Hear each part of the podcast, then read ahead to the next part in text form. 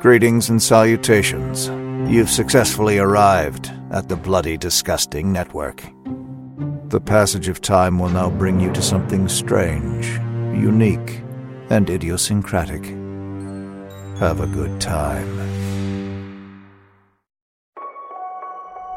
It's been four years since Michael Myers vanished without a trace. From the padded cells of Smith's Grove Sanitarium to the leafy streets of Haddonfield, Illinois, we are Halloweenies. One fight causes another one. One life touches another one. One fight causes another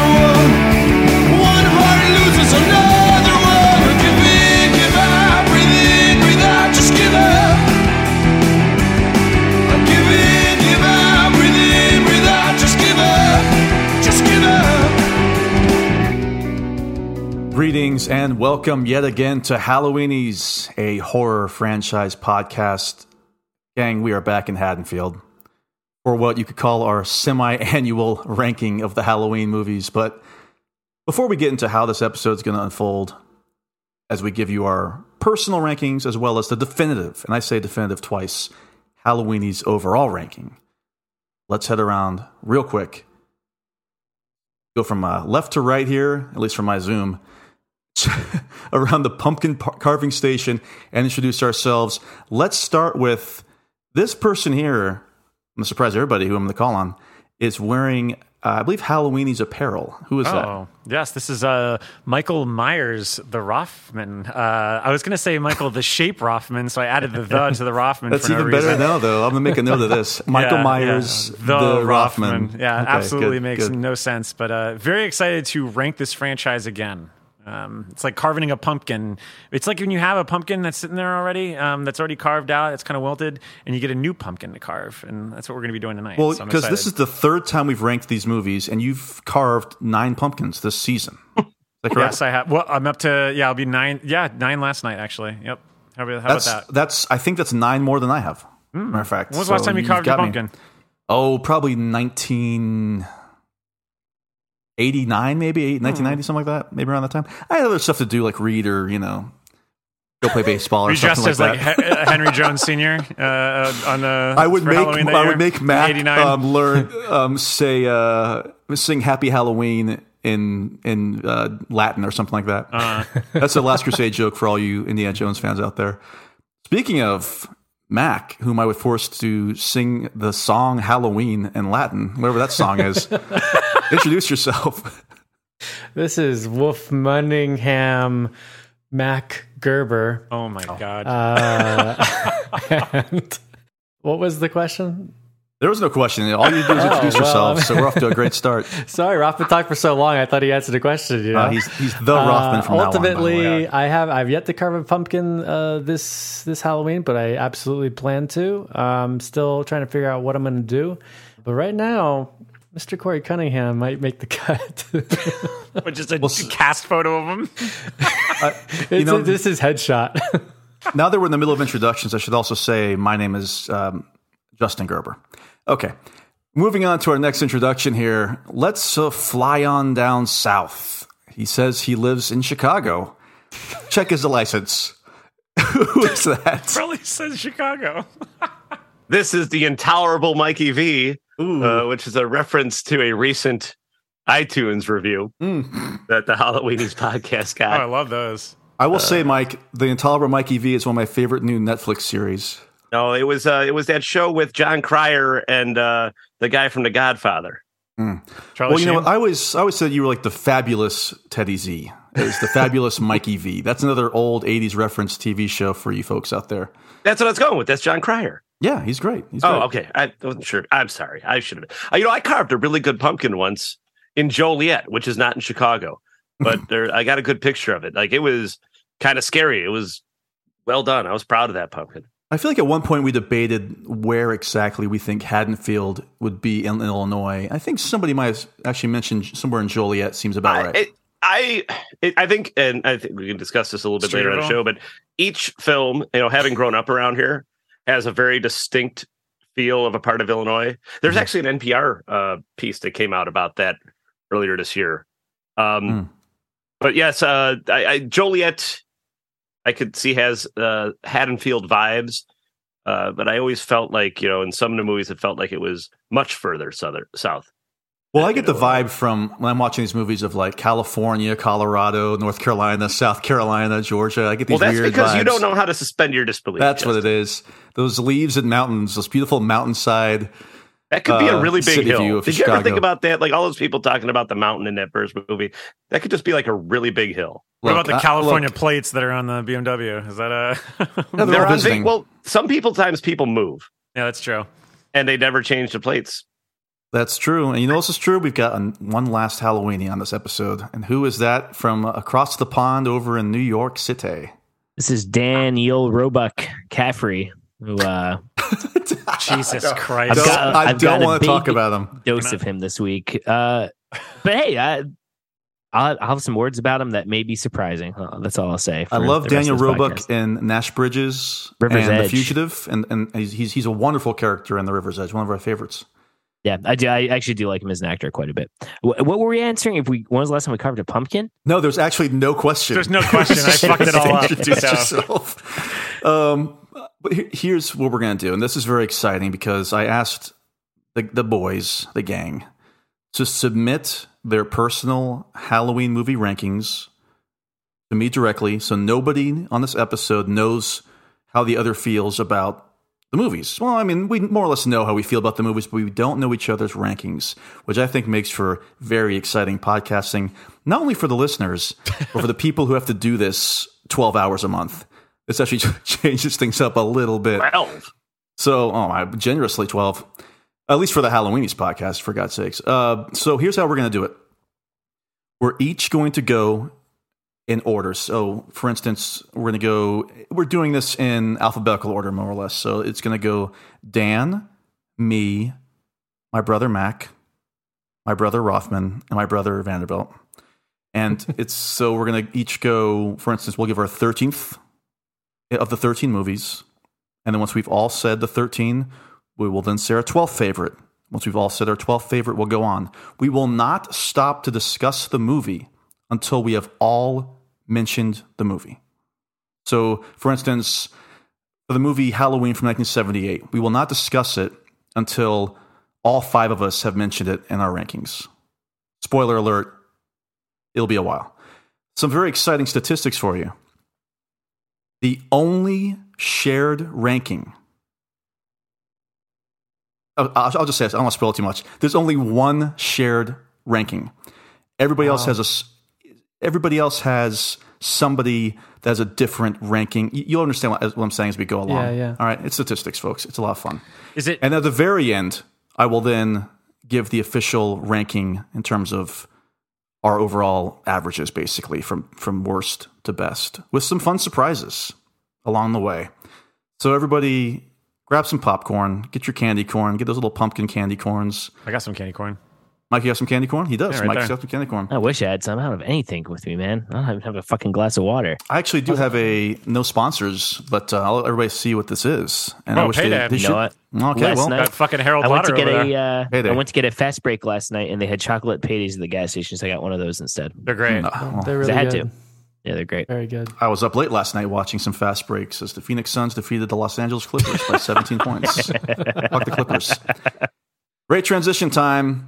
It's time to do the rankings. Happy, happy Halloween, Halloween, Halloween, happy, happy Halloween.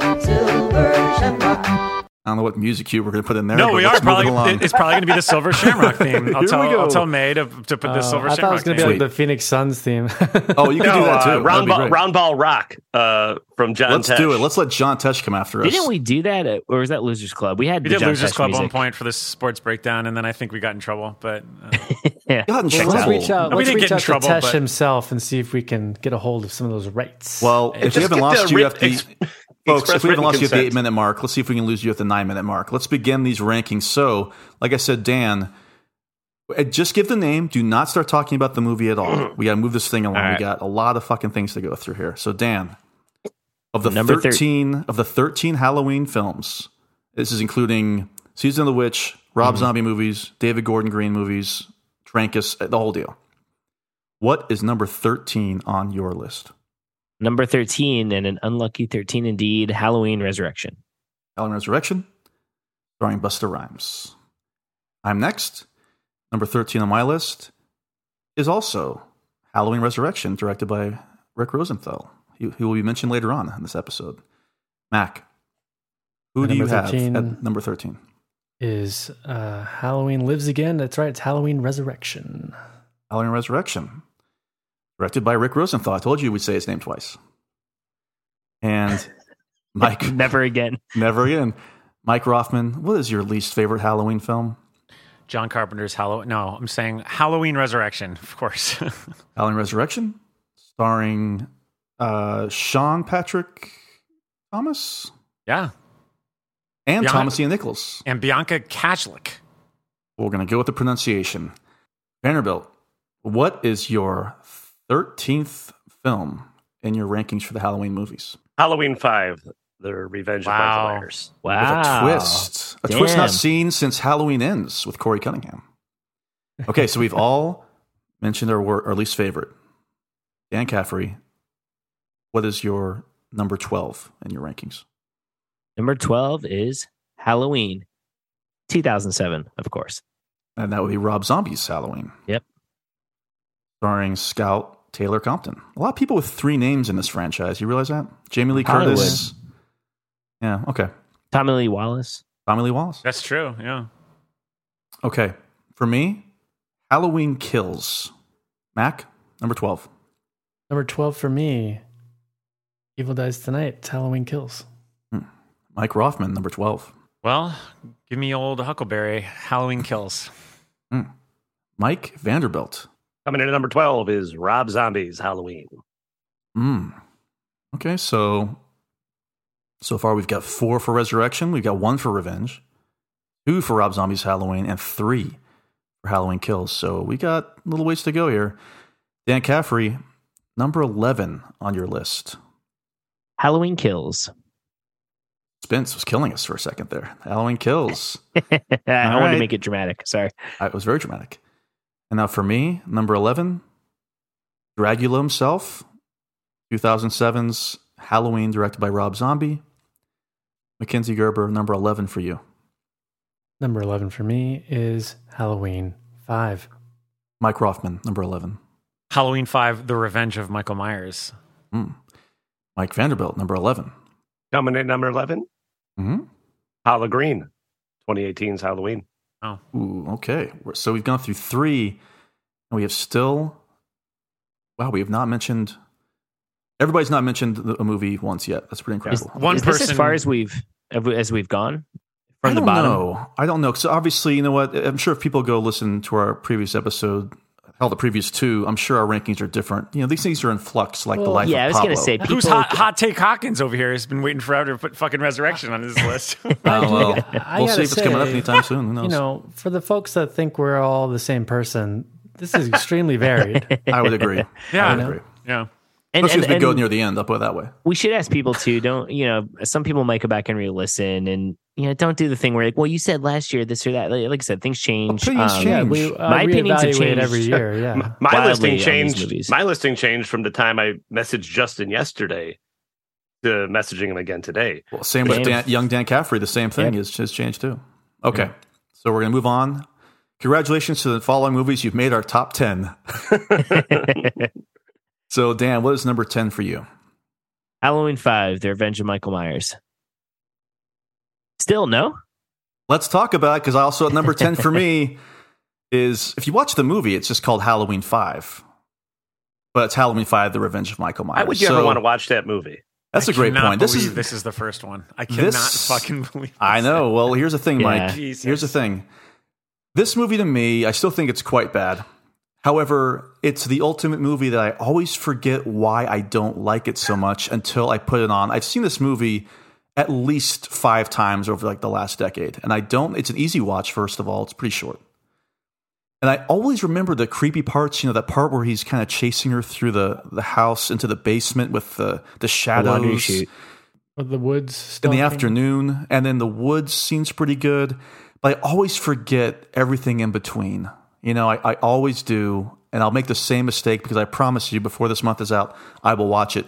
Briefly, I mean, who else had this pretty pretty low? I guess it would be Vanderbilt. You had this as dead last. So why is this dead last to you? What's going on? you know, on? in, in, in sitting and thinking about this, like I, despite the late '80s being, I could pinpoint the time when I really got into horror movies. Mhm.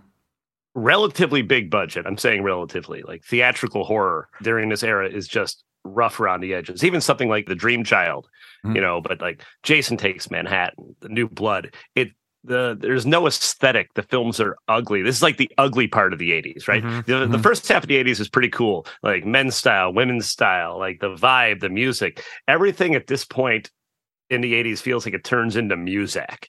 And I think the horror films suffer from the same problem. And this is just an ugly, dour, boring film. Although, like I will say about 80 to 90% of the films on this list, a great ending. It's a memorable ending for sure. And we'll definitely be discussing that ending later on as well. Now, Mike Rothman, you had this, you and Mac both had this at number 11. Couldn't even crack the top 10. Um, what is this? What is it about? I know you're watching it today, as a matter of fact, but what is it about this movie that bugs you so much, Mike? I mean, it's really where all the problems start. I mean, if you think about, I mean, honestly, bringing back Michael Myers in 1988 for Return of Michael Myers is, you know, had a big return. There's a lot of hope and anticipation what was going to happen with that ending, and then they kind of just sidetrack, you know, just absolutely sideswipe it for not a lot of anything. I mean, obviously, it's been documented about how the director just kind of threw everything at the wall, spaghetti wise, and it just shows in the movie. I mean, literally everything's undercut by something. Like even the the best scene of the movie, which is Rachel Carruthers, it's undercut by the fact that you have clown music playing over the fucking Keystone Cops. Like, I, I mean, it's ridiculous. And so then you think about like the like Loomis has lost his mind. The Myers house doesn't even look like the Myers house anymore. So we're beyond recognition at that point The Haunted Mansion. you get the man in black who comes out and does nothing for no reason and you're the whole time you're like what is going on and daniel farrands had to make sense of it for curse of michael myers so it's like it really is this like the first the real beginning of this franchise just falling off the rails which i'm sure most people at the time would have said oh season of the witch was that but really like it's this is this is it when you go oh god and a lot of it is exactly what vanderbilt was saying it's like it's that i always describe it as that like it's like the 6 a.m of the party where everyone's kind of Mm. left and you're left with just a bunch of assholes that and you're still and that are still trying to keep the party going but it's an ugly scene and that's why Well, it's funny, ugly Mike. is a good key word there Is that this movie does feature a scene in which people are leaving a party. Yes. And only the assholes are left behind. That's, it feels a lot like the 80s at that point for sure yeah Mac, real quick here also. Do you think this movie, if it wasn't, because this was a rush job, this came out, I believe, less than a year after part four came out, and that was a success. Do you think if they waited just one more year to kind of iron out the the rough edges, that this could have been a better movie, or was it doomed from the start? It's difficult. Um, the problem with this film is I feel like they should have waited not just a year, but maybe five years, um, time jump it and double down and do what they were trying to do in this new movie with Corey Cunningham and make Jamie Lloyd the next Michael. Hmm. Because then, you know, it, it becomes the Doctor Who, right? It's like then you can always pass it on and eh, it makes sense and we're following we're, we're doubling down we're following what we, we set out there so to totally immediately backtrack on that idea in the following film just is a mess and i think that's the key word is that the film's a mess it, but it's a watchable mess in the sense that like you said justin i always forget i come back i watch it and i'm like eh. but uh, for me, it cl- clocks in at eleven because I feel like Halloween Kills and Resurrection are just movies that I just Oh, simply yeah, we'll talk- we'll talk will about not those. watch again. Oh yeah, sorry, but, but We'll those are why this. that's why they were lower than this one. This is one I would probably return to, but dead last for me. And, and right now, but not dead last overall. You're saying? no, it's it's eleven as yeah in terms of the movies that I would watch again. It's Okay, gotcha, gotcha. and then Dan, you you had this with me at number ten. Also, I mean, you're you know you are the big MM, the shape fan, the big one of this of the people on this pod. So, what is it about this movie that has it still like it's just maybe it's just cracking number ten for you? Well, I should say too, to be honest, outside of Resurrection, I think all the Halloween films have something to recommend. So for me, that's like the only dregs ranking for me is Resurrection. Once we get past that, I'm like, oh, I'd watch the rest of these any day of the year. Um, I think it's what you said there is a lot of silliness. Although I maintain with the Keystone Cops, if you took out the music, those cop scenes wouldn't be that bad, which makes it even more frustrating. You're like, why is this Oh, here? exactly. Yeah. I agree. It- I agree. like I, I, I want someone to do that in a. Well, I don't know if you. I guess you can't because it's you can't take out music over dialogue. But even at their house, like they're they're being pretty normal. It's just that silliness in it. Um, I think this film, it's tough because it has three or four really good lengthy sequences. It's not just like okay, there's some moments here and there. It's the chase through the woods. The I think the barn kill is pretty good. Mhm. Rachel getting stalked. I don't love the way she gets killed, obviously, but I think the sequence itself is pretty terrifying. Yeah. Loomis fighting the shape at the end, the laundry chute. I mean, I mean that that's the these are like the big set pieces of the movie, and I think the movie gets these isolated things right. The story's a mess. The acting is kind of egregious here and there, or maybe it's just the way the characters are written. But I think be, it's it's almost rare for a movie this bad to have so many big centerpieces in it that, that work as well as they do. I think that's why it's always stayed up in rankings for me. Uh, well, I will say the director Dominique Othenin Girard also, well, co-directed. I think he left during the production. Uh, Omen for the Awakening, which I have to tell you was not awful. It's better than it needs to be. I Is agree. that the Sam Neill one? No, that's this is like the Made for Fox one. I was I, I watched it think I over the saw that. weekend. I was shockingly surprised about how not awful it was. What's great about that movie is I don't know if there's several things that are great about that movie, but one of my favorite things is that whoever does the score, I'm not sure if they're being deadly serious or I think they're making a comedy. And it, it The score is wild. Listen, we gotta move on. We gotta move on. I want to give. A, I just want to go out on a positive note for Dominic. Othenin Yeah. On the Omen 4. okay, Mac, what do you have at number ten? Uh, my number 10 is Halloween, motherfuckers, zombie style. You know what that means, Mike Rothman. What's number ten for you? Halloween 2007, Rob Talk, Zombie. talk about it. What, what do you? Why do you have it number ten? I mean, fair Like, enough. Moving on. yeah, Yeah, I mean, moving go go listen to the episode. I, I get pretty vitriolic in it. I mean, it's just it it's just such an ugly. Both of them are ugly movies, and I know that the the kind of discourse has turned around for two, and certainly we're part of that. But I just I don't know. Like like Sammy last night was like, "Why don't we put on one of the zombie ones?" And I just I kind of like it felt like I like I got a headache. You know, like I, my whole body just kind of like fell down. I was just like, um, yeah, all right. And so we put it on, and then of course the night ended, and we just went to bed, and and that was that. And Had that's that just- ringing through your head? yeah, your night. It's, it's just a miserable movie to watch, and it's just like, Yeah. and also, by the way, the fucking ending just goes on forever. Like, the, the, it's like the movie has like four different endings, and they're all twenty minutes long. And I watching it last night, I just couldn't believe that it was still going on when when it does, and it's just like, god damn it, you could have ended that movie. 25 minutes earlier and it probably would have been somewhat more effective but yeah I, I don't know it's just it's kind of a mess this They movie's go a mess. in and out of the Myers house at the end Yeah. like five times. Yeah, it's They ridiculous. In and out. Yeah. Vanderbilt, you've got this even lower. You've got this as your second least favorite. So why so low for you? I I don't like using the term uh, unnecessary when describing a movie, particularly because I hear a lot of people say that about Solo, a Star Wars story. Oh, I just said don't so think- low. As a matter of fact. Yeah, I know. So I was I, that was good. I wasn't going to draw attention to it, but thank you. Um, I, I don't like using the term unnecessary because uh, I, think I just think it's a stupid ter- term to use when you're talking about movies. But I, I think remaking Halloween is kind of unnecessary because I think Rob Zombie could have, uh, who I do respect as an auteur, if he wanted to do something, he could have just, you know, kind of did what David Gordon Green did and maybe this is before it was in vogue, I suppose, just ignored the sequels and just did his own spin on Halloween while doing it in the world that was pre-existing from 1978.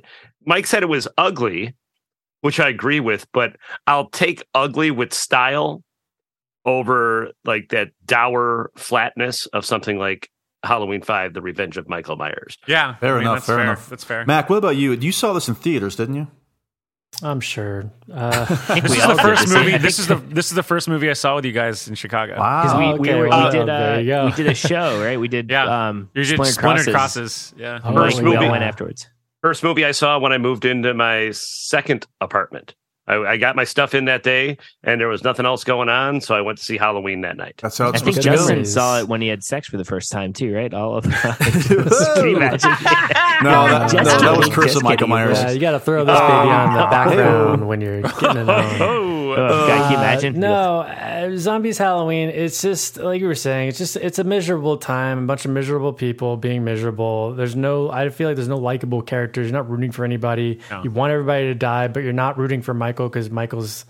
You just don't really care. I don't know. It's it's a mess of a flick. I don't like that it becomes a, a, a, a complete remake in the last like 30 minutes. I think that's if it had just tried to do its own thing completely, maybe it would be moved up the list a little bit for me. But you know, it, it just doesn't work. And I don't know. I don't think that if he had tried to do it, keep it in the universe of the original, I don't think he's capable of doing that. Well, it wouldn't make I any it sense would if he have kept just it in been the the same movie. But He did not want to, to remake any of it. He wanted to do he wanted to do his own thing, and I think it's a Right, common right. theme with these auteur filmmakers and the Halloween franchise, which I'm sure we'll be discussing later on in the episode. yeah, Dan, you had this fairly low as well. I think you had number twelve. Why why do you have it so low? Yeah, it's what you all said. You can just feel Zombie wanting to do his own thing, which gets frustrating. I mean, I guess I like the, I weirdly like the first half a little bit more than this. It's not even the first, it's like the first two thirds. And then what I think is frustrating too is you get this kind of breakneck, sped up version of the Yeah. old movie. Um, I think there's some creepy shots in it, like where Michael's following Laurie home. Yeah. You see him kind of the silhouetted in the camera, and then he keeps like disappearing. I mean, I mean, you can see some artistry on display here, but like I think I agree with what y'all said about the nastiness. I mean, we'll get to the second film later. The second film at least opens with some kind of mood setting with some mystery. The first, I'm not joking. I think you hear the the Kiss God of Thunder song, which is kind of cool. But then immediately you go to the kitchen and it's William Forsythe saying, "You fucking bitch, you fucking shit." I mean, like not exact. We I know we always make fun of how much zombie swears and whatnot, but I mean, really watch this movie. That's why there's this kind of like satirical tone surrounding him all the time. Like you watch that kitchen scene, and these are I actually think they're both good actors. I don't think Yeah. Sherman is a bad actor. I don't, and Williams Forsythe certainly isn't a bad actor. But it is just like bitches got a nice little dumper. Fuck you, fuck you, shit. I mean, it, it is it's but ridiculous. this is this this Okay. movie is this movie is for like the the person that is drunk and falling asleep, and then they like wake up in that scene, they key in, and they kind of like go like, yeah. I think William Forsythe, guys. I think William Forsythe is a good actor. I don't think that Sheri Moon Zombie can rise above the material. I think that's the big issue for her, at least.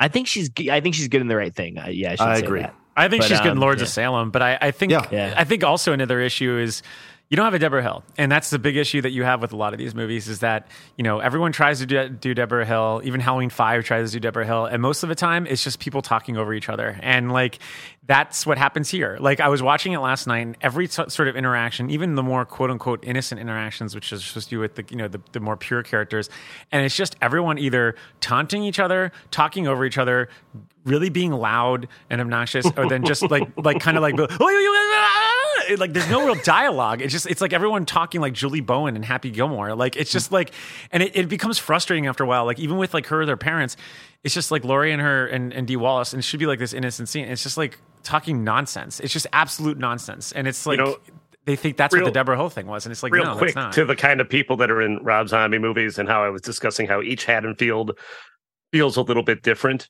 Uh, I think with this movie, and this is some regional humor for you Southsiders out there, I think Rob Zombie really captures the vibe of Alsip, which is the suburb right next door to me.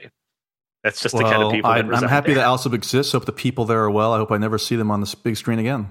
well, the irony is that, that it's, this is the only one that was filmed in Pasadena since two or three. I mean, I like Congratulations the- I to like the Pasadena, way Haddonfield- California.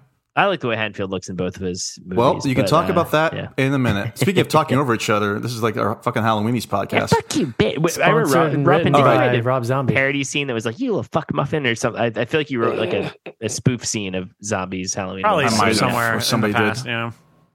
Vanderbilt, what is your number 10? Halloween Resurrection.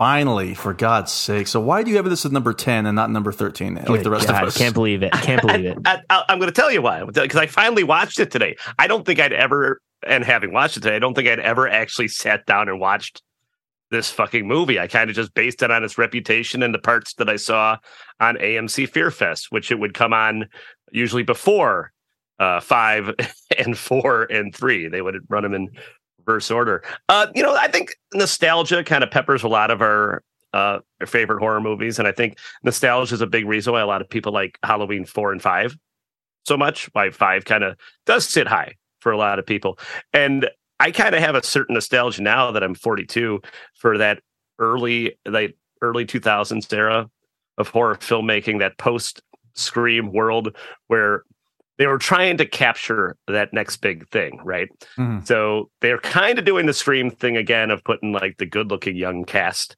in there, but they're like, okay, well, what's next? And they they want to do found footage, but they Oof. really and they want to do the internet. They really don't know how to do it all.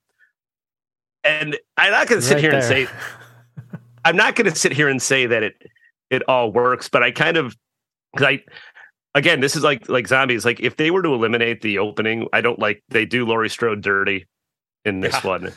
Well, to be If- fair, she basically insisted that it happened Oh, quick. you know, Absolutely. so- And- and- and- if this was just like a Halloween movie that started fresh, right? Like whether they pay attention to all the previous sequels or not, like don't even mention Laurie Strode except in passing. I kind of pine for an era where every year we just got some stupid fucking Halloween movie. Because I think we, ta- I mean, we're on a podcast that we talk about these movies for three hours and do take them relatively seriously.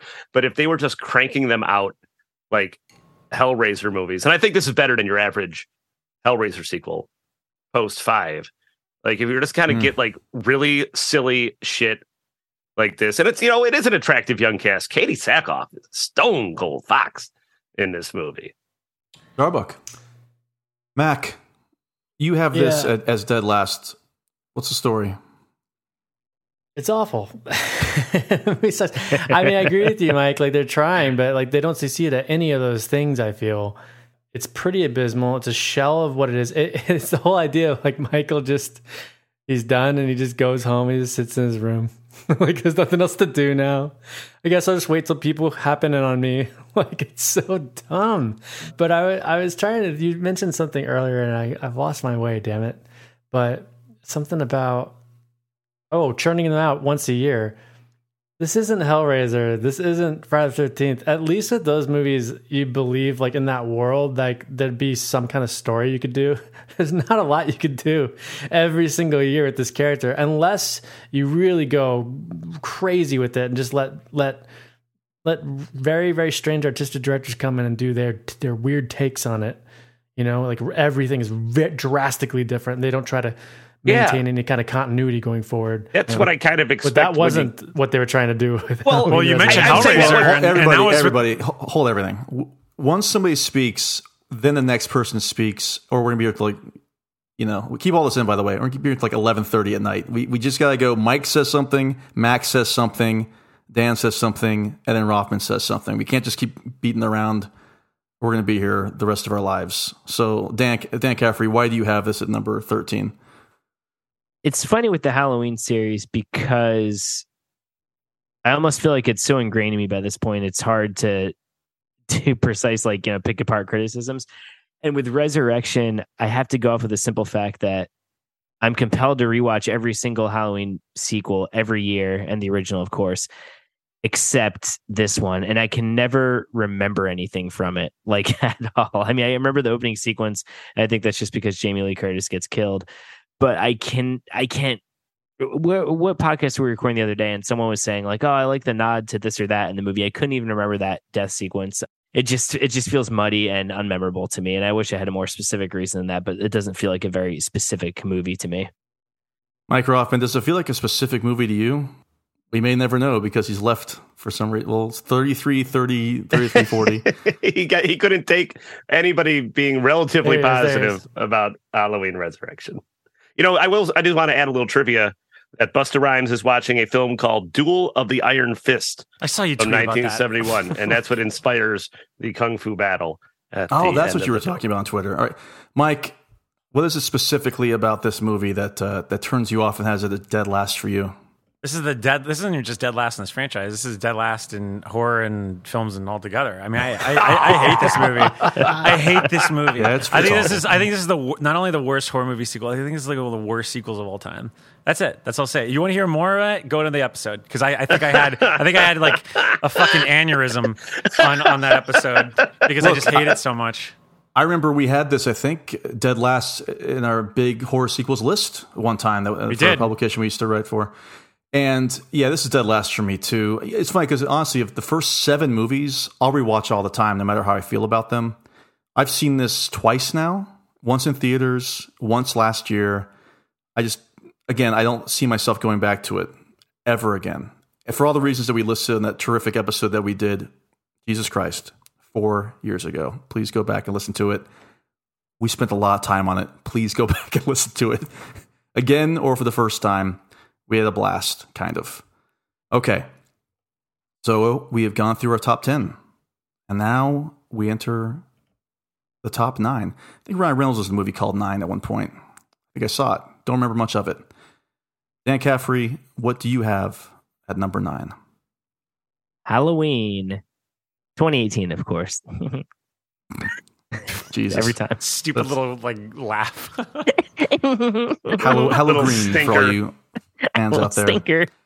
Okay, for for me, number nine, Rob Zombie's Halloween Two. Can't remember. Was it 2009 that came out? I think. 2009. Yeah. Oh, great. Matt Gerber, what do you have at number nine? Well, we're not going far because I'm going to join you with Rob Zombie's Halloween 2 Halloween Two, of course, the second Halloween Two of the franchise. Curse of the White Horse. Curse of the White Horse. Mike Roffman, what do you have? At, I mean, I know what you have at number nine, but tell everybody out there what you have at number nine. well, you said number nine. I have 2009's uh, Halloween two. Interesting. Okay, so wow, four of us, I believe, have mentioned. Nope, only three of us have mentioned Halloween Two by Rob Zombie. So, Mike Vanderbilt, I want you to tell us what your number nine is and take it away. Going to talk a little bit about last year's Halloween Kills. Number nine for you. All right, speak speak about it a little bit. It sits, but I, I want to say, I want to preface that it sits kind of alongside Halloween Resurrection because I Hmm. think they're two sides of the same coin. I think that Halloween Resurrection is gleefully stupid and knows it. Mm, and that's why I can take some positives away from that movie. Like you mentioned about uh you'd never watched that one. I would put this one, I'd put Resurrection on over part five. But Halloween Kills is so stupid because I really do think of course my opinion on this is sort of wavered since Halloween ends.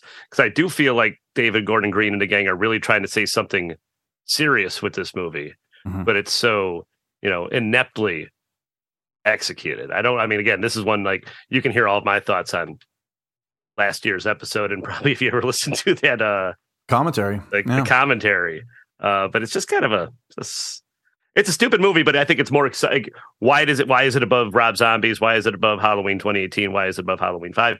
It's at least a little bit exciting. Like I said, it is still I do perceive it as high camp. Kind of it is uh, something to see. Mike Roffman, I know you loved this movie coming out of the theater last year.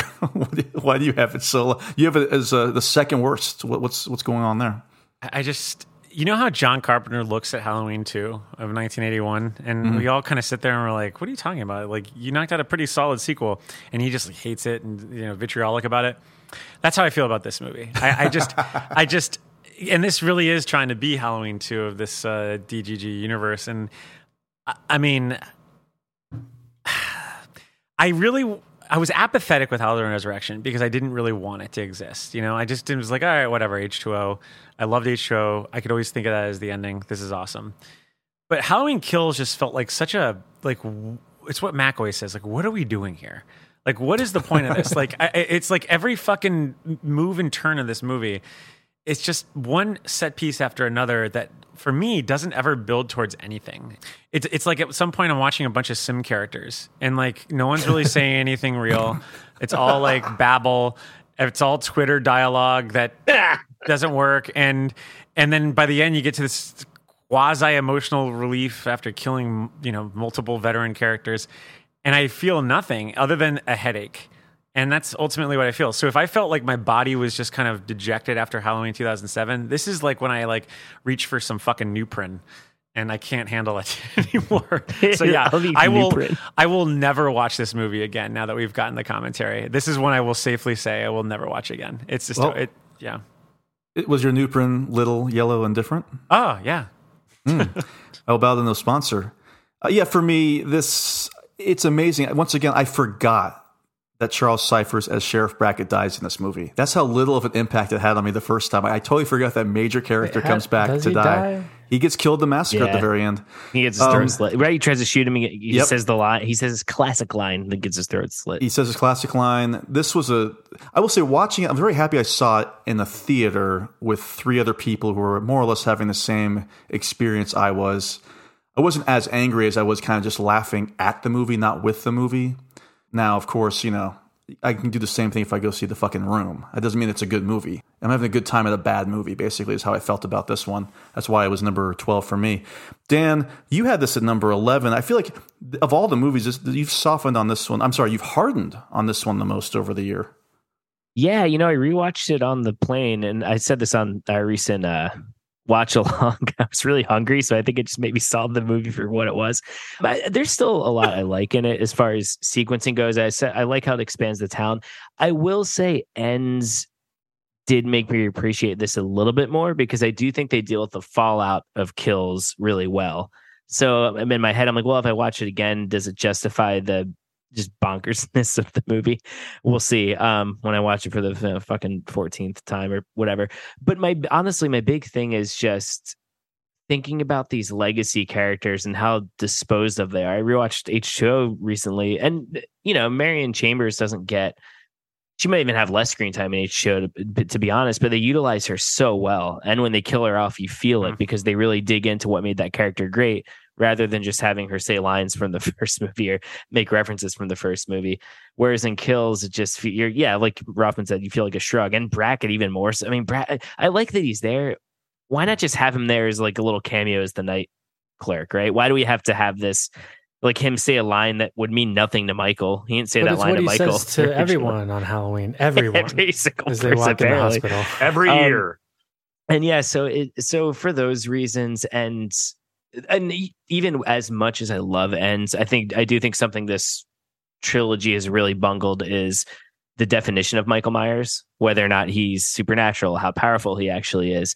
And i don't not in a way where it's like oh it's mysterious in a way where like i think you know nine different screenwriters had nine different ideas about him at some point and you really feel that in kills. Like it, there's just a lot of gobbledygook about why he's evil and sort of trying to apply mysticism and science to it, but it doesn't really work. So yeah, it just it's honestly when I'm looking now the Halloween movies I like the least. Um, and once again, there is a lot I like in this. I think it's the ones that have the least amount of definition, where they just there's not as much intentionality. Like you watch H2O, you watch two, you watch one. Those movies know what they're going for and what they're trying to do. And I think some of the other ones are kind of caught between two things. And Kills is definitely the uh, epitome of that. Mac, do you think David Gordon Green will ever truly explain what happened with the first two movies? Will he ever come clean? I'm sure whatever the hot take is in 10 years, he'll be like, that's what we were trying to do. Yep, Um. I, I, I don't, yeah, this movie, this is abysmal. I, even on our rewatch for the watch along, I was having a hard time watching it. I, I, this is in my bottom two because I, it's one of those movies where I really don't, I cannot imagine a time where I would go back and put it on. Halloween five is just above that, and that is the last one where I, I, you know, that's the one where I'm like, that's where it ends. That I will rewatch that movie probably, but how, anything after that, I just can't do it.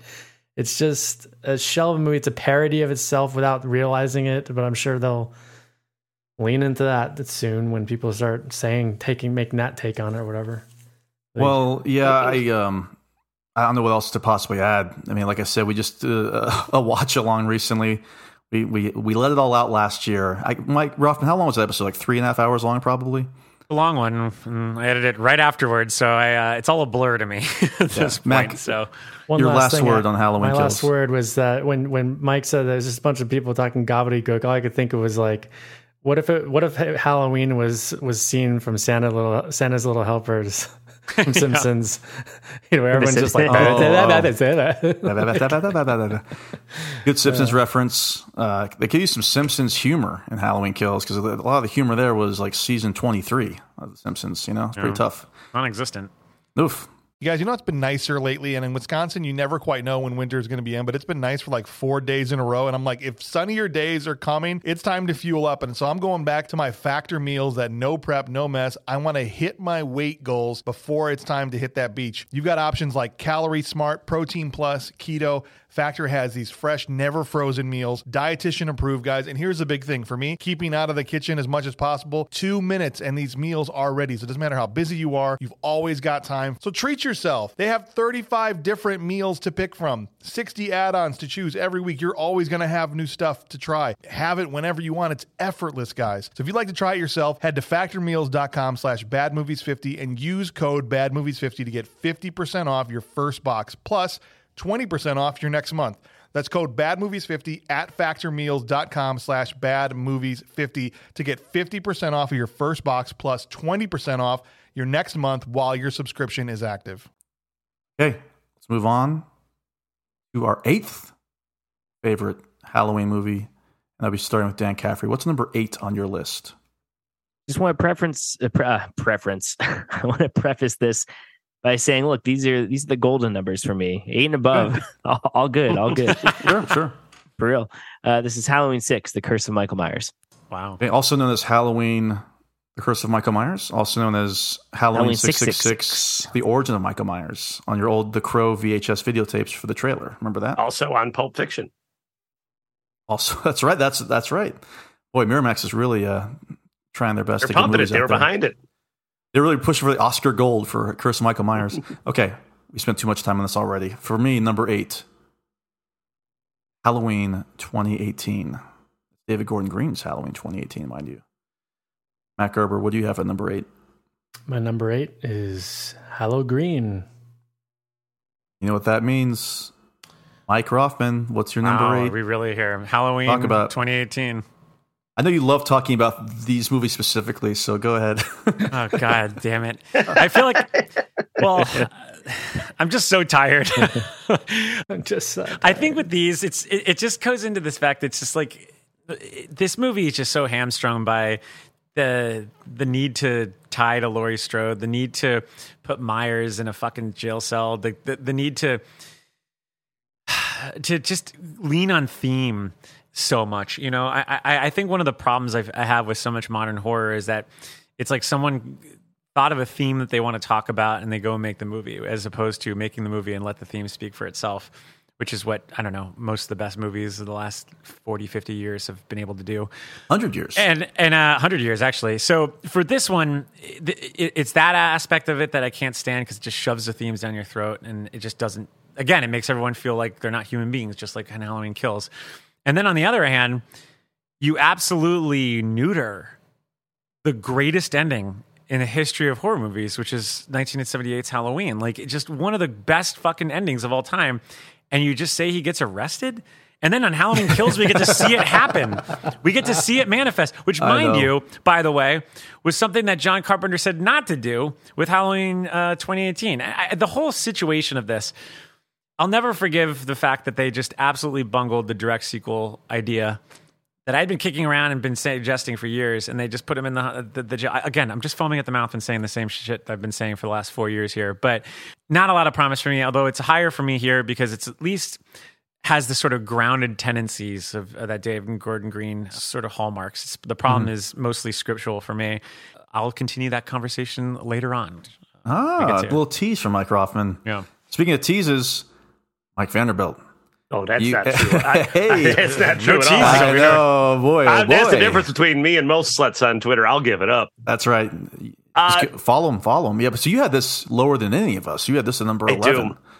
And uh, I was sitting 2018 in Fantastic Fest at the North American premiere of this movie. And I remember a colleague coming up and asking me, So are you excited for this? Or are you one of these people that hates it? I remember kind of bristling at that comment because I was excited for this movie because I did feel like finally we're going to get like a good sequel to Halloween. Because even then I said, Look, we're sitting here ranking them, but like a lot of this is just kind of variations on two stars. I was never been a big fan of the Halloween franchise as much as I was of the original movie. And I was sat down and I prepared to like it, and I saw that pumpkin in the credits Mhm. And started to shift in my seat. and actually almost considered walking out of the theater Wow. when wow. Dr. Sartain put on the mask. Yeah. But I stuck through So it did and I. I yeah. I immediately went back to my hotel room and I wrote, I think, a relatively positive review, kind of a C minus, C plus. My only uh, regret about the review is I think I actually may have considered it still. I think I might have wrote that it might be like the best Halloween sequel. But I think what I wanted to say, it might have been like the best directed Halloween sequel because David Gordon Green is a very talented director. But I was just, I just caught the end of this movie while I was uh, up uh, down in the Universal Orlando resorts. Universal Orlando, you know, go down there, spend some time with your family, visit all the great uh, rides and the fuck haunted houses that they have down there. Good time. And just remarked how boring it was. And that's, I, I think that's why I don't think Halloween, that's why I place Halloween Resurrection right above this one because Halloween Resurrection is a lot of things, but it's not boring. And Mm. Halloween 2018 is. Mac, would you agree with that? Do you think Halloween 2018 is is boring in general, or are there other issues with it, or just more issues on top of that? I don't think it's boring. I, I think the reason why it sits kind of midway here for me is uh, it. There are moments that work in this movie, and like like Mike was saying, like it is it does have the David Gordon Green groundedness that where you're like, oh wow, they maybe they are trying to make it grounded and human. Then there's just the moments where you know you have the slow mo taking the mask out and putting the mask on. There's there's too much ceremony, and then there's not enough ceremony when you have Sartain putting on the mask willy nilly.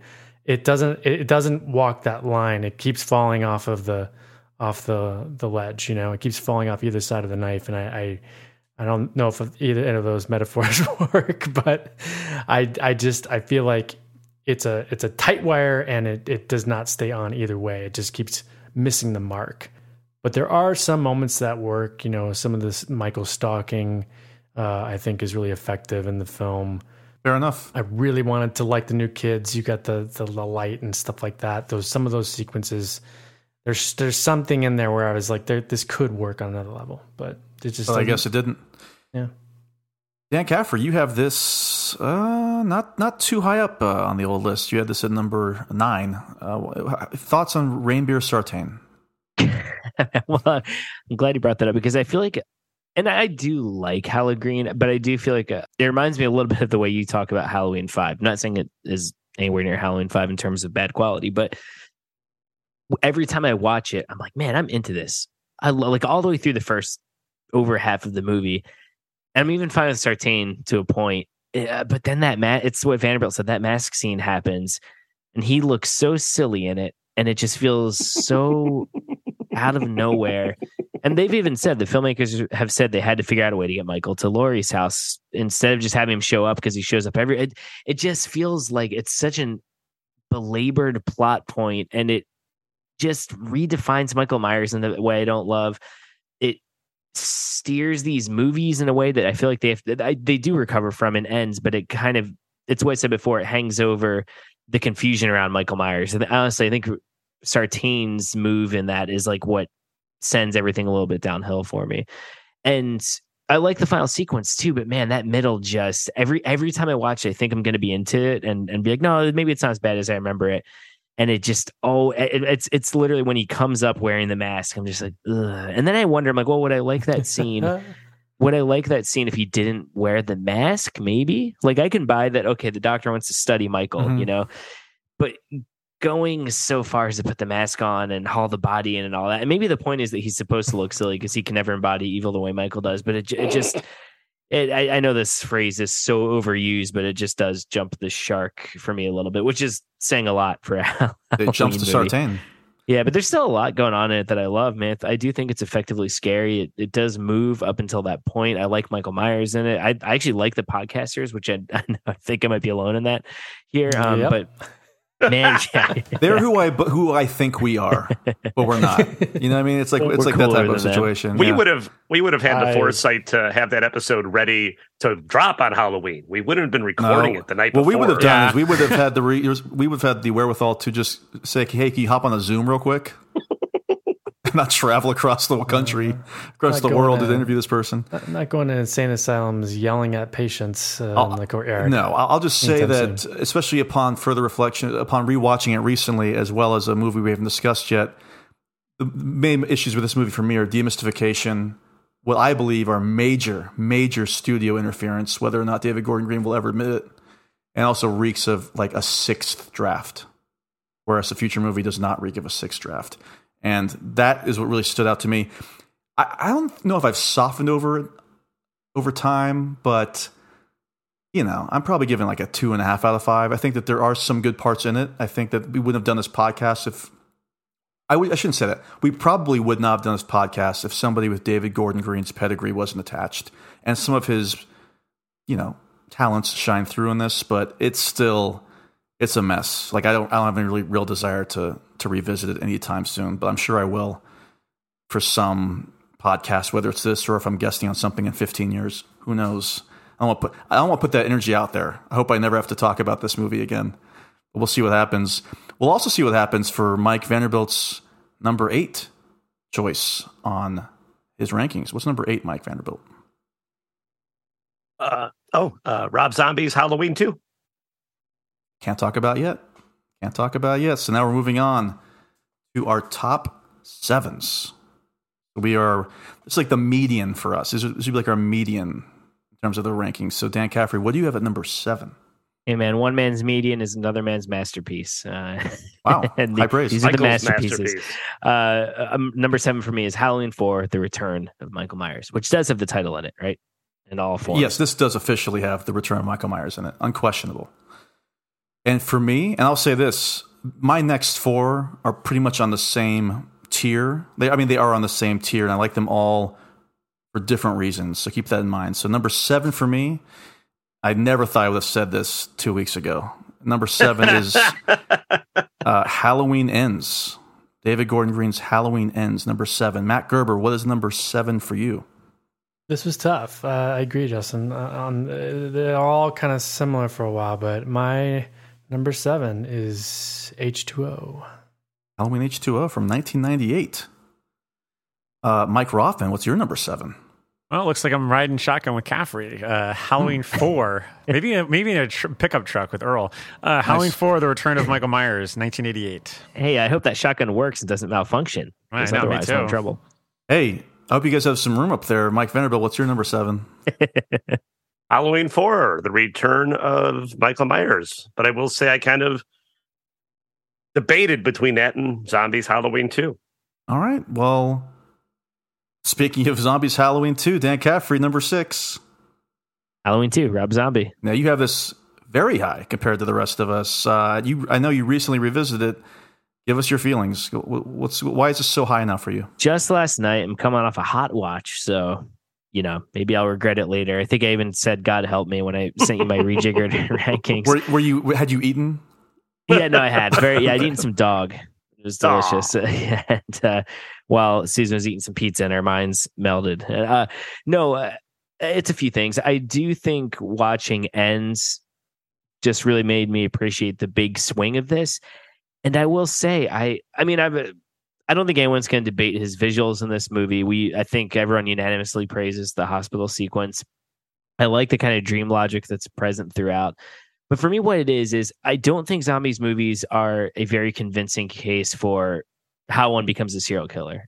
You know what I mean? Like I, it doesn't work because when we see Michael in the first movie, he's like already like jerking off to dead rats or whatever, right? Like he's gone, and then but then they also show that it's a product of nurture, so it doesn't really make sense.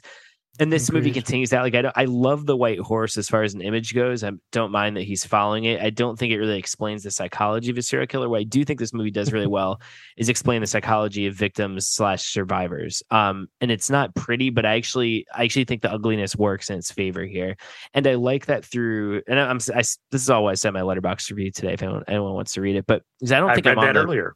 no, thank you. Uh, uh, I'll have to I'll have to read yours on it. Um, I don't think I'm on the Halloween two episode actually. So there, there's my opinion on it. But I like too that Brackett, Annie, Loomis, and Laurie all seem to be dealing with the fallout of the events of the first film in a much different way. I couldn't think of many other horror movies where we really get that, and we spend that much time with the survivors and seeing them deal with uh I say trauma is what I say on it. But and and I gotta respect that Zombie actually was trying to examine that before that became kind of the uh Twitter topic de jour. You know what I mean? Like it, it doesn't feel very cynical the way he talks about that movie in the way that some people talk about these new movies. So, is it perfect? No. I mean, like I said, I I don't like how he he still gets these fascinations with these dumb redneck characters that and, and like that scene in the strip club with, with Daniel Roebuck, um, ironically dressed as Herman Munster, even though he Ah. got Grandpa Munster.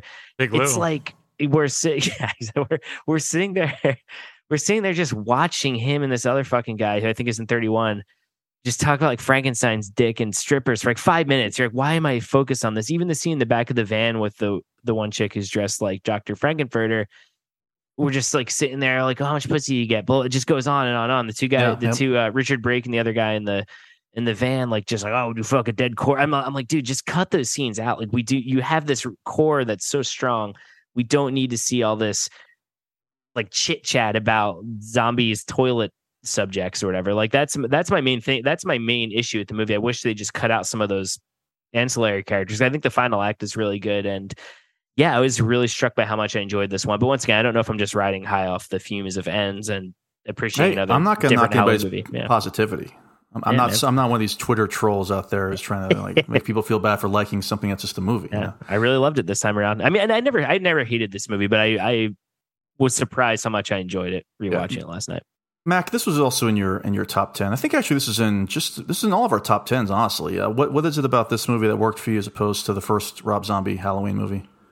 Something I think's really difficult to do in this franchise is take a swing, and uh, a a swing is taken, and I, I, it doesn't necessarily land, but at least it's trying to do something original. So I find that infinitely more watchable than uh, things that are just trying to retread old territory. So I make fun of this movie a lot, but you know, I do. As soon as it's over, I forget it, and it's one of those movies where I will probably go back to and then I'll realize that that was a mistake. But I do think that uh, it, uh, it, it it's it's a watchable mess. I, I I I like it a little bit more than some of these others. I don't I don't have a lot more to say. Dan, I kind of agree with Dan on some fronts, but you know, it's it's still a miserable movie Uh, Vander- on top of everything. Vanderbilt, what, what about you with Halloween two? I I'm- think you had this in number number eight on your list. I'm riding high off a rewatch. I watched it this afternoon, and I watched the director's cut, which is my first time seeing that. Same, yeah. And I I've heard that it's a completely different movie. I don't remember much about the theatrical cut, but I, I remember not enjoying it. But it is an ugly movie. But I think that works to its advantage, like Dan says.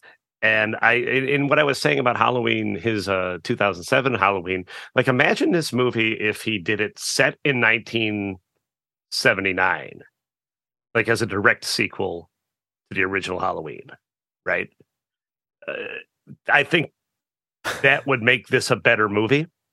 And I Mhm. think this does what Halloween 2018 wanted to do uh, much better. I think it's supposed to be ugly. It's supposed to be miserable because it it kind of sucks.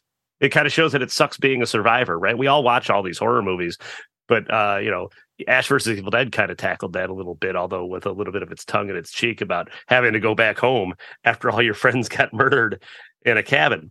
Uh, I, I, it's a it's a big swing, and I think my first watch, I didn't like them turning Loomis into kind of a villain because he was always kind of one of those characters I liked and admired as a kid. But upon a rewatch, I kind of like to Dan's point how he's dealing with surviving this situation differently than Laurie is. And Hollywood Loomis kind of cracks me up. I think it's kind of a very sick, dark joke.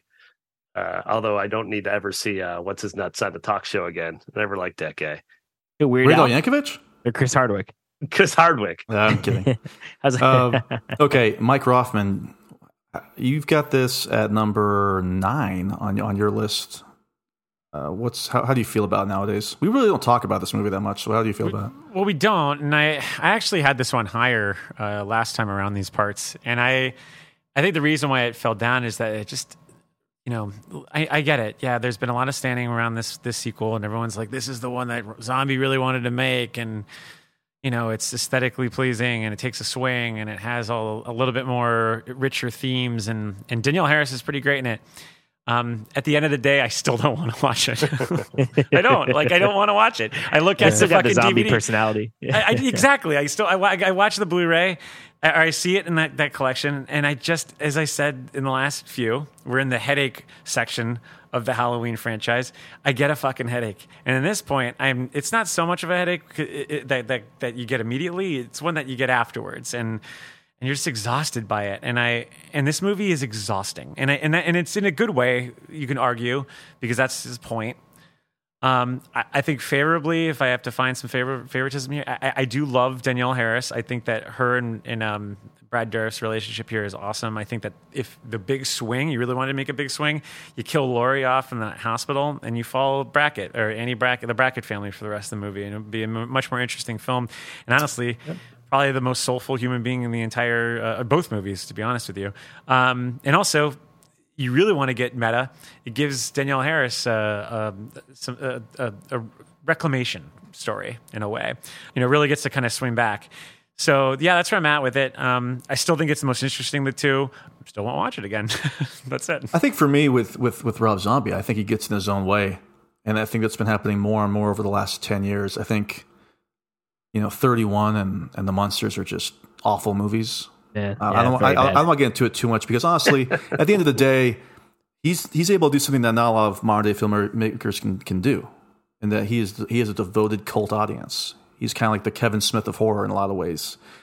He's not looking to have you know billions of people love his stuff. As long as hundreds of thousands or small millions love his stuff, he can live forever. You know, he'll sustain it. There's some great moments in this movie. I think Brad Dourif's when he discovers Annie is a legitimately well played scene on his on his part. It's like you said, Caffrey. Though all the all the zombieisms of of the over the top language that's kind of played for laughs, or is it just being played as a you know everyday setting? I don't know. That's a problem. I don't. I never know what he's doing. I never know if it's supposed to be a joke or just some aggression. And yeah, I, I've really no desire to ever watch this one either again. Uh, we didn't really focus on it, but I do think the first 20, 25 minutes are really good. And the hospital, I think that works to its Yeah, favor. it's great. But then she wakes up. It's weird because it gets it's, a little redundant after a while, too, I believe. it, it's like the one time you actually go, oh, I wouldn't mind seeing Zombie just do Halloween 2 from Yes. 1981, just do his Yep. version. It's like the only Yeah. time you feel that way about the. Halloween sequel. And one more point. Uh, I love seeing a trio of hot chicks dressed as Rocky Horror characters.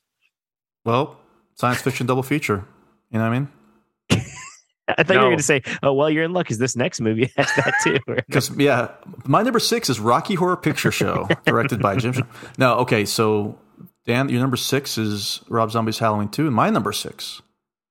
Once again, I never thought I would have been saying this twenty seven years ago. Is Halloween: The Curse of Michael Myers number six on my list? How about that, Mackenzie Gerber? What's your number six? Number six is Halloween Ends. Wow, Like, number six, huh? Pretty amazing right? to me that I that I'm Love it. ranking it at number six. Well, we're not talking about yet. We're not talking about. I know. Mike Roffman, what's your number six?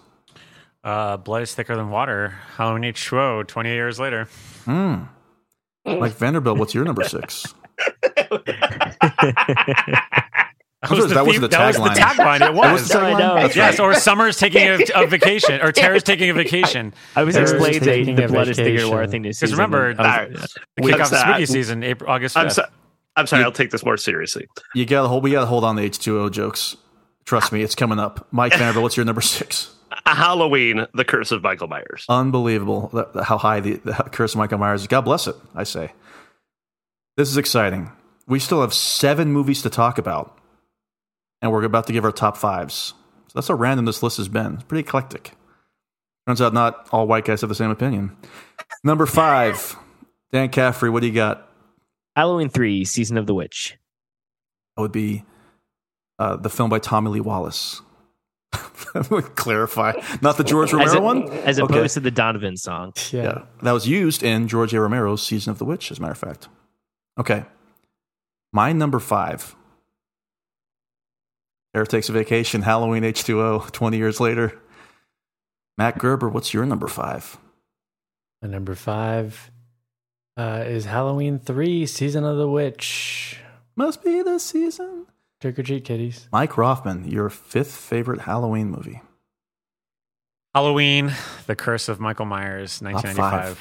How about Yeah. that, folks? Who saw these things coming? I don't know. Well, if you follow us on social media, you're probably reminded that we like these movies. Mike Vanderbilt, what is your fifth favorite Halloween film? The one, the only, the original Halloween 2. All new. 1981, I believe, right? Yeah. Indeed.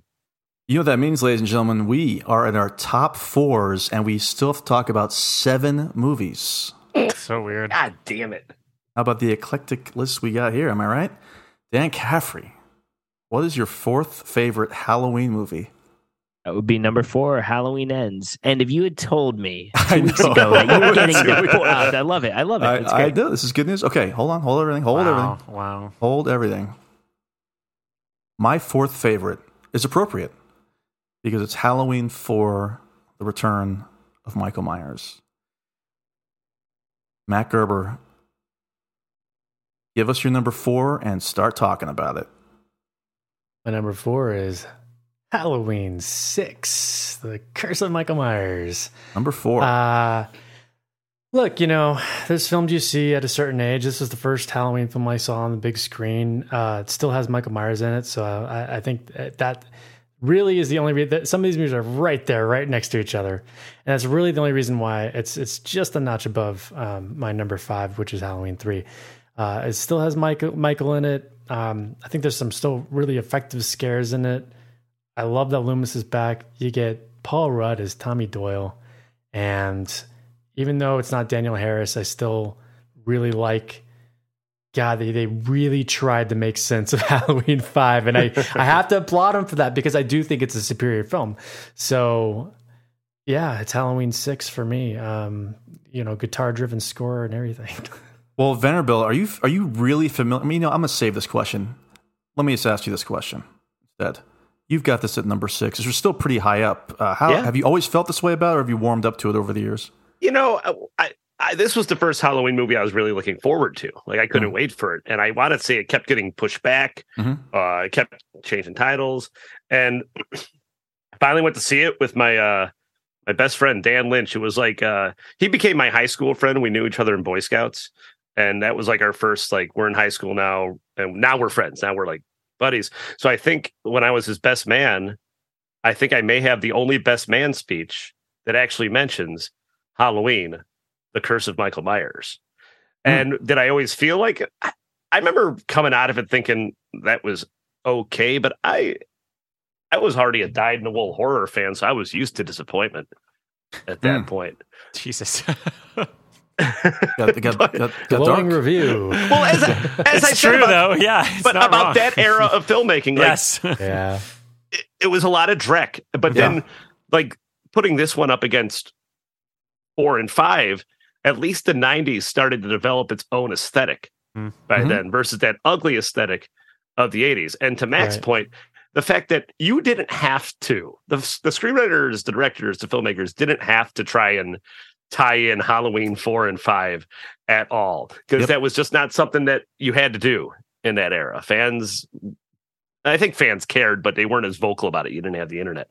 Uh, so the fact that they did that and having watched like the producer's cut and that hybrid cut that I think you sent me, Dan.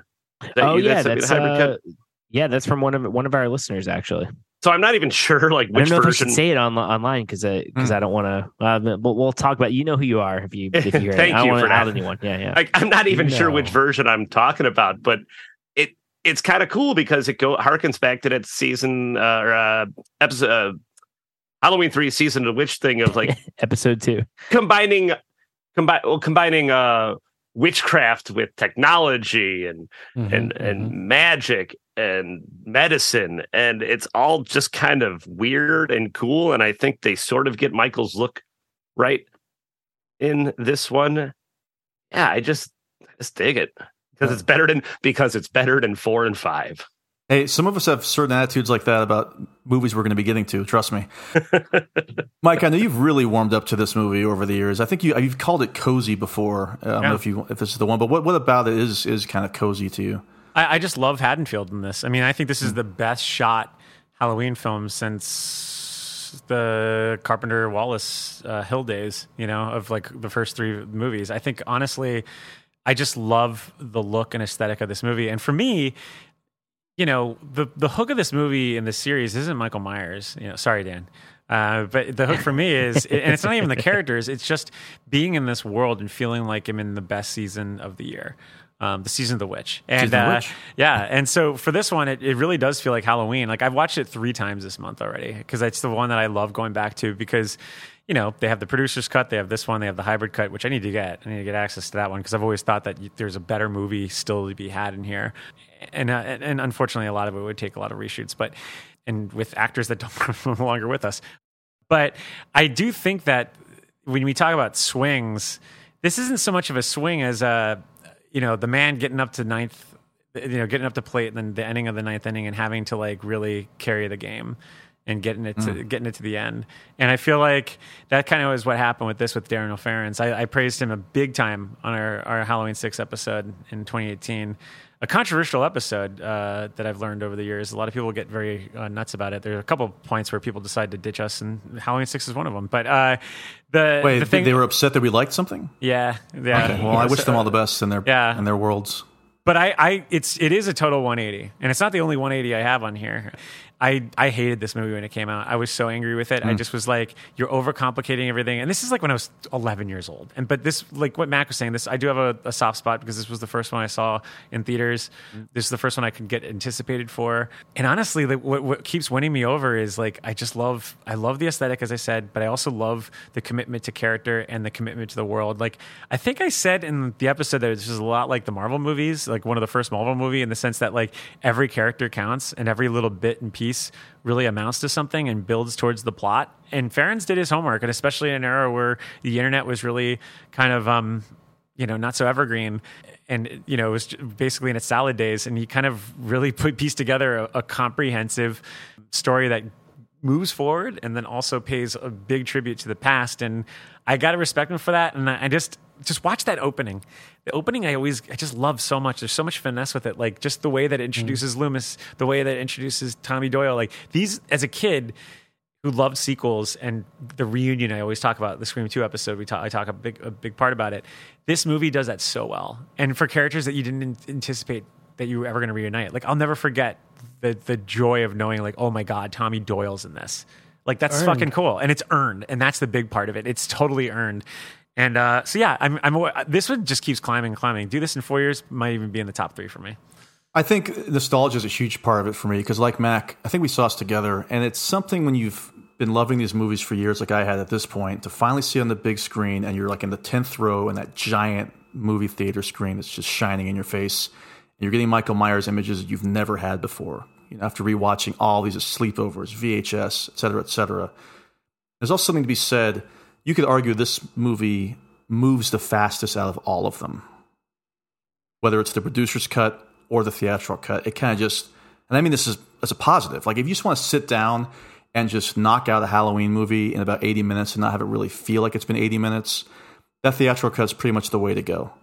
If you want to sit back a little bit and enjoy maybe a, a less aggressive score, a Donald Pleasence monologue at the beginning, you can watch the producer's cut. I think that the, both the producer's cut and the theatrical cuts have their merits and demerits. Yeah. Um, honestly, in equal measure, I, I think. I think there is a perfect cut out there. Dan, off mic, uh, please discuss this uh, fan cut. Yeah, I'm dying. I'd like to be very interested in seeing that. Uh, it's it's good, and what I like too is that the person who created it is very aware of the strengths and the weaknesses of both cuts, and Mhm. also kept some things in there that they know are flaws just because they're like, ah, you know, I just like this atmospherically, which I, you know, I can get behind. Like like every choice was thought it's very good. Yeah, and same with, I mean, you guys said all. In, what I really love about this movie, I thought about this watching it the other day because I forget what episode it was. Yeah, Mike had said this the best Haddonfield. I'm watching it and I'm going, yeah, the Haddonfield is really good in this. Michael Myers is great in this. They Michael get the Myers is small intim- awesome in this. He's, he's so good in terrifying. this. He- he's, he's- he- terrifying. I think he's maybe the scariest here outside the first two. I agree. You Loomis is great in this. You you get all those classic elements that are good, and you still get the weirdo Halloween season of the witch stuff the- with the rune stones and everything. And and, and yeah, I know in either cut. I mean, we need. You know, I say I, I say that doesn't work in the screenplay either cut. At the same time, they weren't really. Farrands was not given a lot to work with there. I think he did a pretty damn good job, all things considered. And so the fact that it, you know how like the new movies try and reference all these other films and try and do all the various things of other films to varying degrees of success. This one actually kind of does do it. It's like let's get the classic Halloween down, then let's get the kind of bug shit Halloween that came later. I actually think it blends all of that really, really well together. I mean, honestly, the only thing I really don't like about it is the whole DJ subplot, just because it doesn't make a lot of sense. But I do like the scenes. I like the scene, the yeah, the reveal of him in the tree and it raining blood and all that. Yeah, if you had told 11 year old me that, that we'd be we'd have a podcast and the the controversial opinions that we all like Halloween six. Like I, remember, I remember one guy. I don't remember who it was. It was on Twitter, Reddit, or something, being like, he was trying to trash the podcast. He's like, these guys like Halloween six. Let me repeat, they like Halloween six. Like it was just this deal breaker for him. Which There is are much um, worse films in this series. Yeah, I love it. Even So- at the time of its release, there were worse films in this series. Well, listen, once again, before I go to bed each night, I say a silent prayer for people who spend a lot of time on Reddit. And I wish them all the very best out there in their miserable existences. Reddit on Reddit. You said it. I want to say one more thing, and- that is yes, Michael Myers is properly scary in this movie. And mm-hmm. even though the mask looks different, it's a great looking mask. It's awesome. He's in- you know what's, you know what's, he's Yeah, intimidating in this movie in a way that feels mystifying as opposed to the newer ones where he's obviously still very tough in these David Gordon Green movies, but he's been so demystified in a way. It doesn't work for me as well. I kind of like the mm. mystification of it all. He doesn't feel like But- the Terminator in six, which is weird because you feel like he would given the plot, but he actually feels It feels like, Like- the shape, like a real. yeah, it feels sh- like the, wind shape. again. Yeah. Yeah. Yeah. It He walks like, like, an actor, not a stuntman. Yes. right, but it Okay. feels like you don't know what's under the mask anymore. At this Yes, point. exactly. and that's what's cool about it. Well, they do a good job in this one, especially. You don't really see his eyes at all, as far as I can remember. At least in the original cut. I think the producer's cut, especially in that bright hallway when he's being trapped by the rune stones, I think you can see his eyes a little bit there. Okay, we're moving on. We still have six movies to get to. Mike Roffman, what's your number four? Halloween 2, 1981. There you go. Uh, Mike Vanderbilt, you're number four. Uh, Halloween 3, the season of the witch. Must be. The Season of the Witch. Well, we have got our top threes to get to, and we still have six movies to cover. I How about it. that variety, huh? This is exciting. That's great. Dan Caffrey, your number three. Uh, blood is thicker than water. Uh, Halloween or Terror takes Wow. vacation. Oh. No, is it? Uh, It Terror takes a Families- vacation. family is forever, whatever it is. Uh, the Solace family. Uh, All Halloween is, H two O. Well, hold, hold- don't talk about it yet. We don't, we're not talking about it yet. We can't talk Oh, about Oh, it. Oh, I thought we were. no, Halloween show, believe it or 20 not, years later. we're All still right. talking about it. Damn. All right. For me, number three, and again, if you told me this 30 years ago, I probably would have said, what the fuck are you talking about? But uh, Halloween 3, Season of the Witch. Wow. We're not talking about yet. We're I not know, talking yeah, about yet. but th- I, Yeah. I, I didn't expect it to be that high for you. Yeah. We are going to be talking about our next movie. Matt Gerber, what's your number three? Halloween four. Wow. The Return of Michael why. Myers. to me, I think the first three films, and not counting Halloween three as it is an anthology entry, I, I think one, two, and four are kind of a trilogy. If you want to stop before Crazy Five, I think you could end with end with that ending, and it's kind of a cool bookend, right? Yeah. Mhm, yeah. and I think that that's a it's a solid one, two, three. Uh, I, I I love the entry of you know Jamie Lloyd. I love Rachel. I I I love that Pleasence comes back.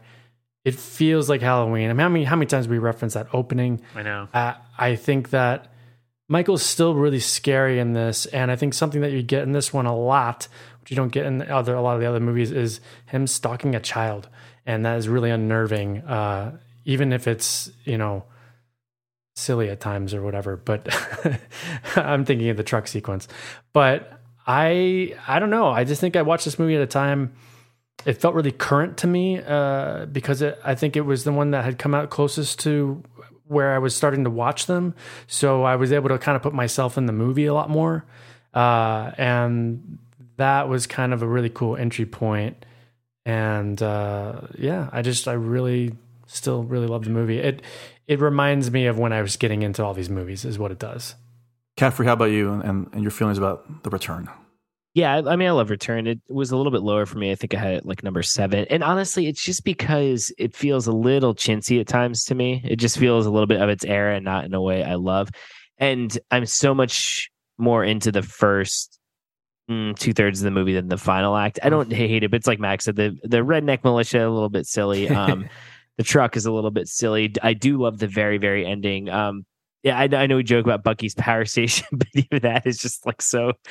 I don't know. It's just so um in your face in a funny kind of janky way. Um, but I will say, I don't know. We, if you want to talk about a sequel that just needed to reset and put out a solid Halloween movie to kickstart the series again, I think this movie does that so well. And then five obviously undoes that so well. Um, Immediately. but and and you really do get some. No, it's funny. I know we talk about 06 and in my opinion some of the zombie films are like really good versions of haddonfield. I think ends is a really good version of haddonfield. I think four is a really good version of the outskirts of haddonfield. I love all Yeah. the farmland we get in the beginning. Smith's grove is excellent. That um just the whatever location they found in i think utah right? For when the ambulance Salt Lake crashes that, City. like Oh, it's Salt- yeah, like that. That all to me. Oh, the gas station. Dear God, I mean, the gas station is one of the most horrifying scenes in the series. Weirdly enough, the further they get into Haddonfield is where I fall off a little bit. But look, I, I Mhm. still love this fucking movie. I, I I think it's excellent. I just think it it just starts to feel a little tinny by the end of it, if that makes sense. It's interesting you say it because I think my favorite parts of the movie, Mike, to steal your coziness, I think that when they're trapped in that house, Love it. oh, I like the house. the I- way, I, and that's the house usually that's most of the final act is, and the yeah. way I it's I guess lit the school onward for me. yeah, where that's where a I'm. little- I have a problem too with that. Too. when they get out of the house. Yeah, yeah, I think uh, the way it really does feel like they're in a blackout. The way Yeah. it's lit with the fireplace and with the occasional flashlight, that kind of blue tint to the whole movie, really, especially at night. I think it really looks great. It's a great kind of uh, reverse of how nobody knows about Michael Myers in the first movie, yet everybody knows about him here, and they're all in the house, yet they don't know that he's in the house with them, as opposed to him trying to get into the house. This is some fun reversal stuff going on there. I can't say enough about the dynamic between Rachel and Jamie in this movie. Those characters, I think they're great. Well, And I really do think that Danielle Harris gives just a, a great kid performance. I mean, I, I it still holds up the best. today. It's so good. Um, I you know she was obviously in Last Boy Scout and some other stuff, but she's actually she's had a good career. People still talk. She's doing just fine. Don't worry about it. But she was. I thought she was phenomenal in this movie. Yeah, it gets a little jokey, but when you really think about the whole redneck thing of the truck at the end is only like five minutes long. You know what I mean? I think that's the thing. I know it stands out, but I really enjoy that final act and the dynamic between the two leads. Loomis is back. It, it works for me. It, it, I think it looks good, and it's still number four. I think it's dropped a little bit, but I I can still put it on tonight and, and have a good time with it. I'll put it that way. Uh, Mike Roffman, your your feelings on the return of Michael Myers? Well, I I'll never forget the screening that we all went to go to. The, the epic way of watching the Halloween series, remember. Halloween one, four, and five. That's right. Thank you, AMC. Well, that's very on brand with AMC Fear Fest, except they would have showed them backwards. Exactly. It would have been Yeah. one five four. You'd be like, whoa, these are getting better. Um, I I'll just never forget when I realized ultimately why I didn't like four, which was I think is at that screening, and I remember Justin getting so angry at me, and and I and I, so whenever I watch this movie now, I just think of of of that screening. And, and, and it's when I, I, used remember to, this, I it's because I was making fun of the ending, and Justin or Caffrey and I were laughing about stuff, and then I think you were getting upset, and I just at the end I was like, oh, I can't really, I don't take that movie as seriously anymore, and then I think I got into the idea of why, and it's because Michael becomes Terminator. And it's hmm. like it's full on Terminator to the point where like it's just that final act. Like because for me, it's like I, I think the movie is is really fucking solid up until it doesn't know what to do anymore. And it's right when they leave. Like it even when you look at it at narratively, it's like, all right, so Rachel falls off the roof and she kind of is just there. And then she runs to the school, but Loomis is at the school for some reason. It, all of it's all, it, it- it's very like, all right, where do we go now? And it reminds me of when I used to try doing like scripting as a kid. and being like, all right, what's the next set piece I could st- tape tape here, and what can I? How do we get to that? And it just it feels a little too piecemeal at the end in a film that was so fucking solid and uniform up until that point. And I still argue that like the movie ends in that house. And maybe it ends with them on the roof and him falling down, or you know something burning, or so- you know maybe the fire goes on. Far more effective movie for me. Not to cut you off, Mike, but originally the house was supposed to burn down, but they couldn't. Uh, Yeah. Really? the budget. S- Yep. ah, See, that would be such a better Yeah. ending, and that and that's that that probably f- builds into what I'm saying, where it's like they didn't really know what to do after that. So it's kind of like, all right, well then let's go take him out of town, and then just kind of shoot him. Like that just doesn't it doesn't work for me. It's just like all it's just it's this militia shooting him. It just it takes away the horror for me. He's not scary at that point. So that's where I always have a problem with it. And then it becomes that way for the next few movies with him, even up to now, especially with Halloween Kills. So, but the stuff with the shadows, the interplay between Rachel. I mean, it's everything you guys have been saying. It's it's it, and the opening is fucking phenomenal. So I, I still love it, but I there's also parts of it where I, I just see where the franchise is going every time I watch it, and I'm like, God damn it. Hmm. Vanderbilt, you had this inside baseball, folks. You had this lower originally, but you kind of in your last ratings, you I think your, your last rankings, you you rose it up a little bit. You have it now at number seven. Uh, your your thoughts on Halloween four? I still I'm with Roffman more on this one where I just really don't like this movie. And I think a lot of it has to do with the pacing. Hmm. Like I couldn't tell you what happens at what point in this movie. And it looks cheap and I just don't like that era. And less this isn't where Michael Myers becomes a Terminator. This is where Halloween becomes Friday the 13th. Yeah. Oh, Oh, yeah, sure. absolutely. Yeah. To me, this is in, indistinguishable from another late 80s Friday the 13th or Friday the 13th knockoff. But, you know, I, I kind of jump over on how I rank all these movies. Some of them I rank on how they work individually as a movie. Some of them I rank how do they work as a horror movie. Some how do they work in the series. Mhm.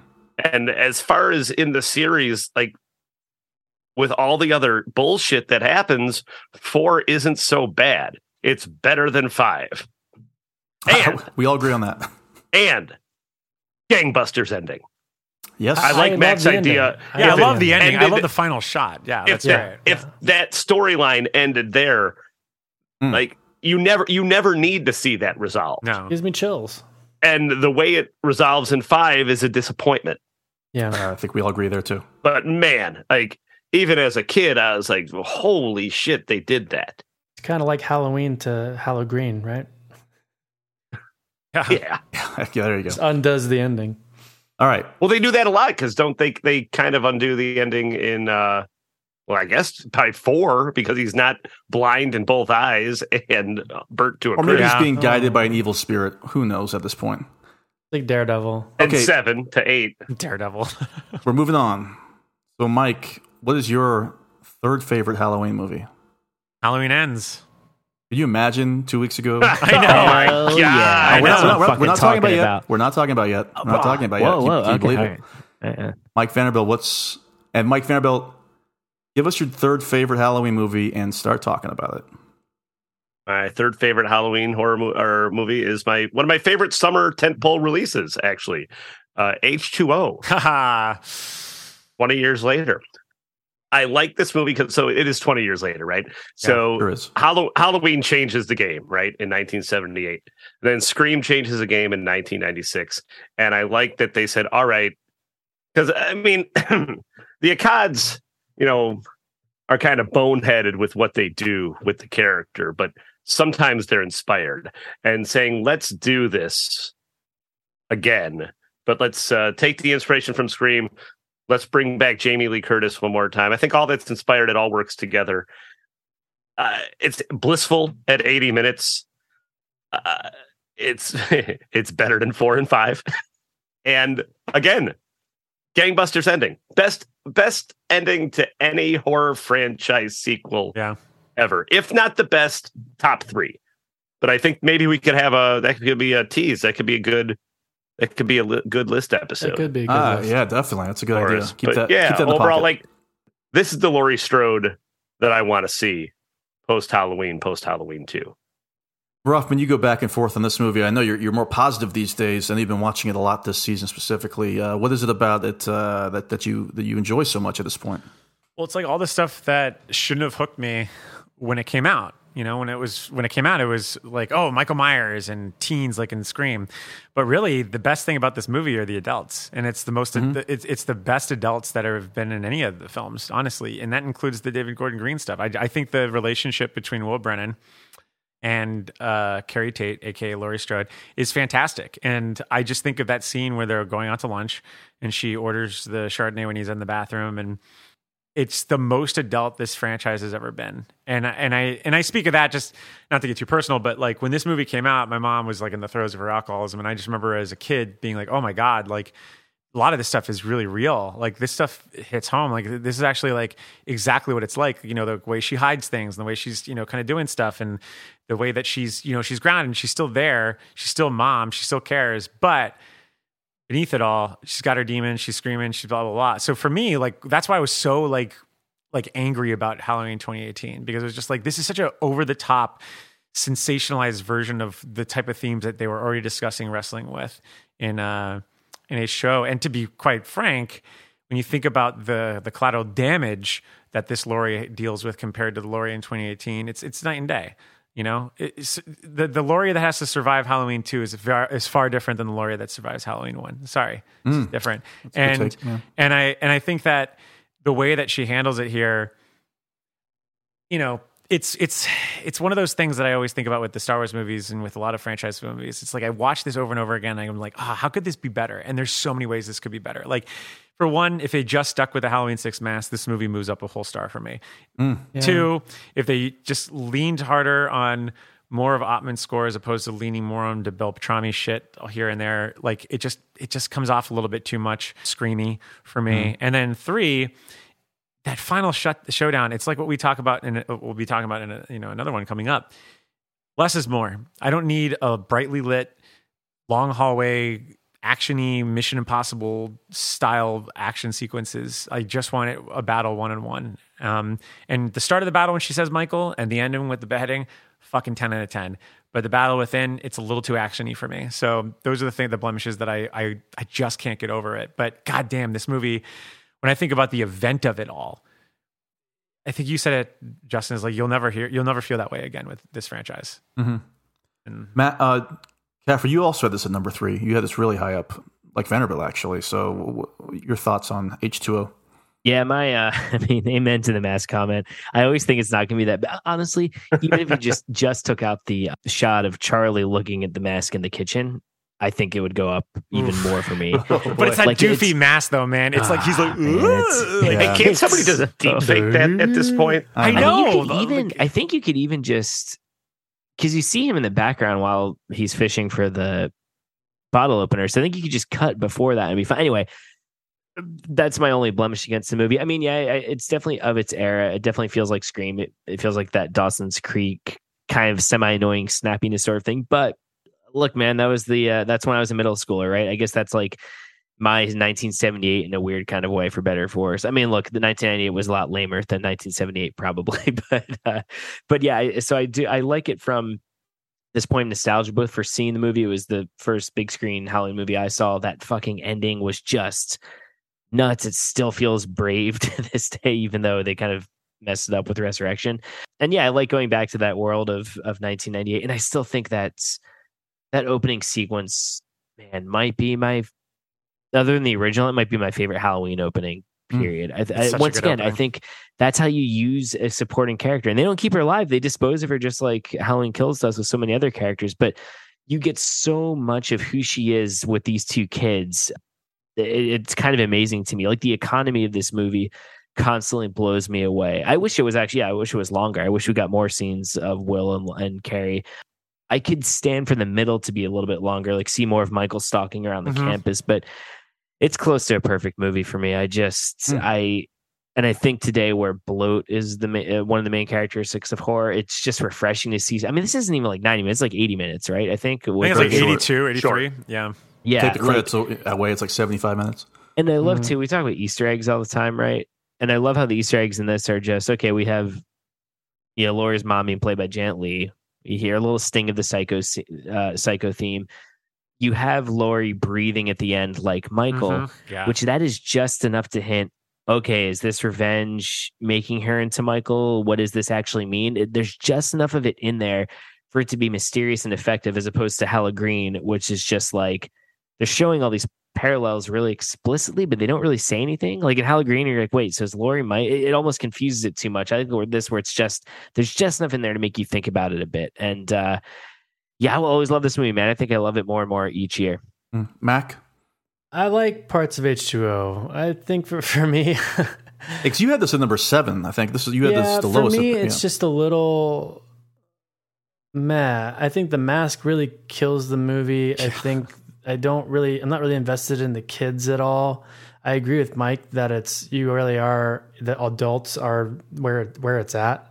I think this movie would have been awesome as a television series, like a mini series, like and and live with these characters, and then you can develop the kids more and actually care because it's paced. It's paced like that. For me, it's it actually is kind of slow. It's a long eighty minutes for me, but man, the ending. Nothing beats that ending. I mean, that that is that makes the movie. You know, it's like they could have effed that up, and they really nail it on the head. And so I'm a little forgiving of some some other things within, but yeah, I mean, obviously it's a it's a time capsule. You know, it really does take me back to that time. Yeah, I, don't- I don't know. As a Halloween film, I guess it feels like fall, but it doesn't feel like Halloween to me. I, I don't know. It's a very stra- it's a strange movie, but uh, you know, it's still better than a lot of this other garbage. So- I, I, I love how I'm much everybody here loves that ending as much well, as I. I, I mean, I I get goosebumps even now. I know I know it's repetitive, but it's just a fact. The, the ending is so powerful, and not only is it, is it great, but it kicks in with the original John Yes. Carpenter score. It's not some redo. It's not the Marco Beltrami version of it. It cuts right into that tick tick tick tick, tick score. It, I mean, I get chills thinking about the whole audience slowly clapping because they can't believe what they just saw. I'm going to watch it, again. Because right basically, now. what happens in that movie is the antithesis of what happens in Halloween when she drops the knife. Mm-hmm. Where you're like, of course you're going to drop the knife. You got to keep the movie and the franchise going. And for them to chop off his head, fuck Resurrection. He's to me, he's dead at that moment. Yeah, he yeah. is dead. Every time I watch it, he's dead. I don't want to hear about paramedics.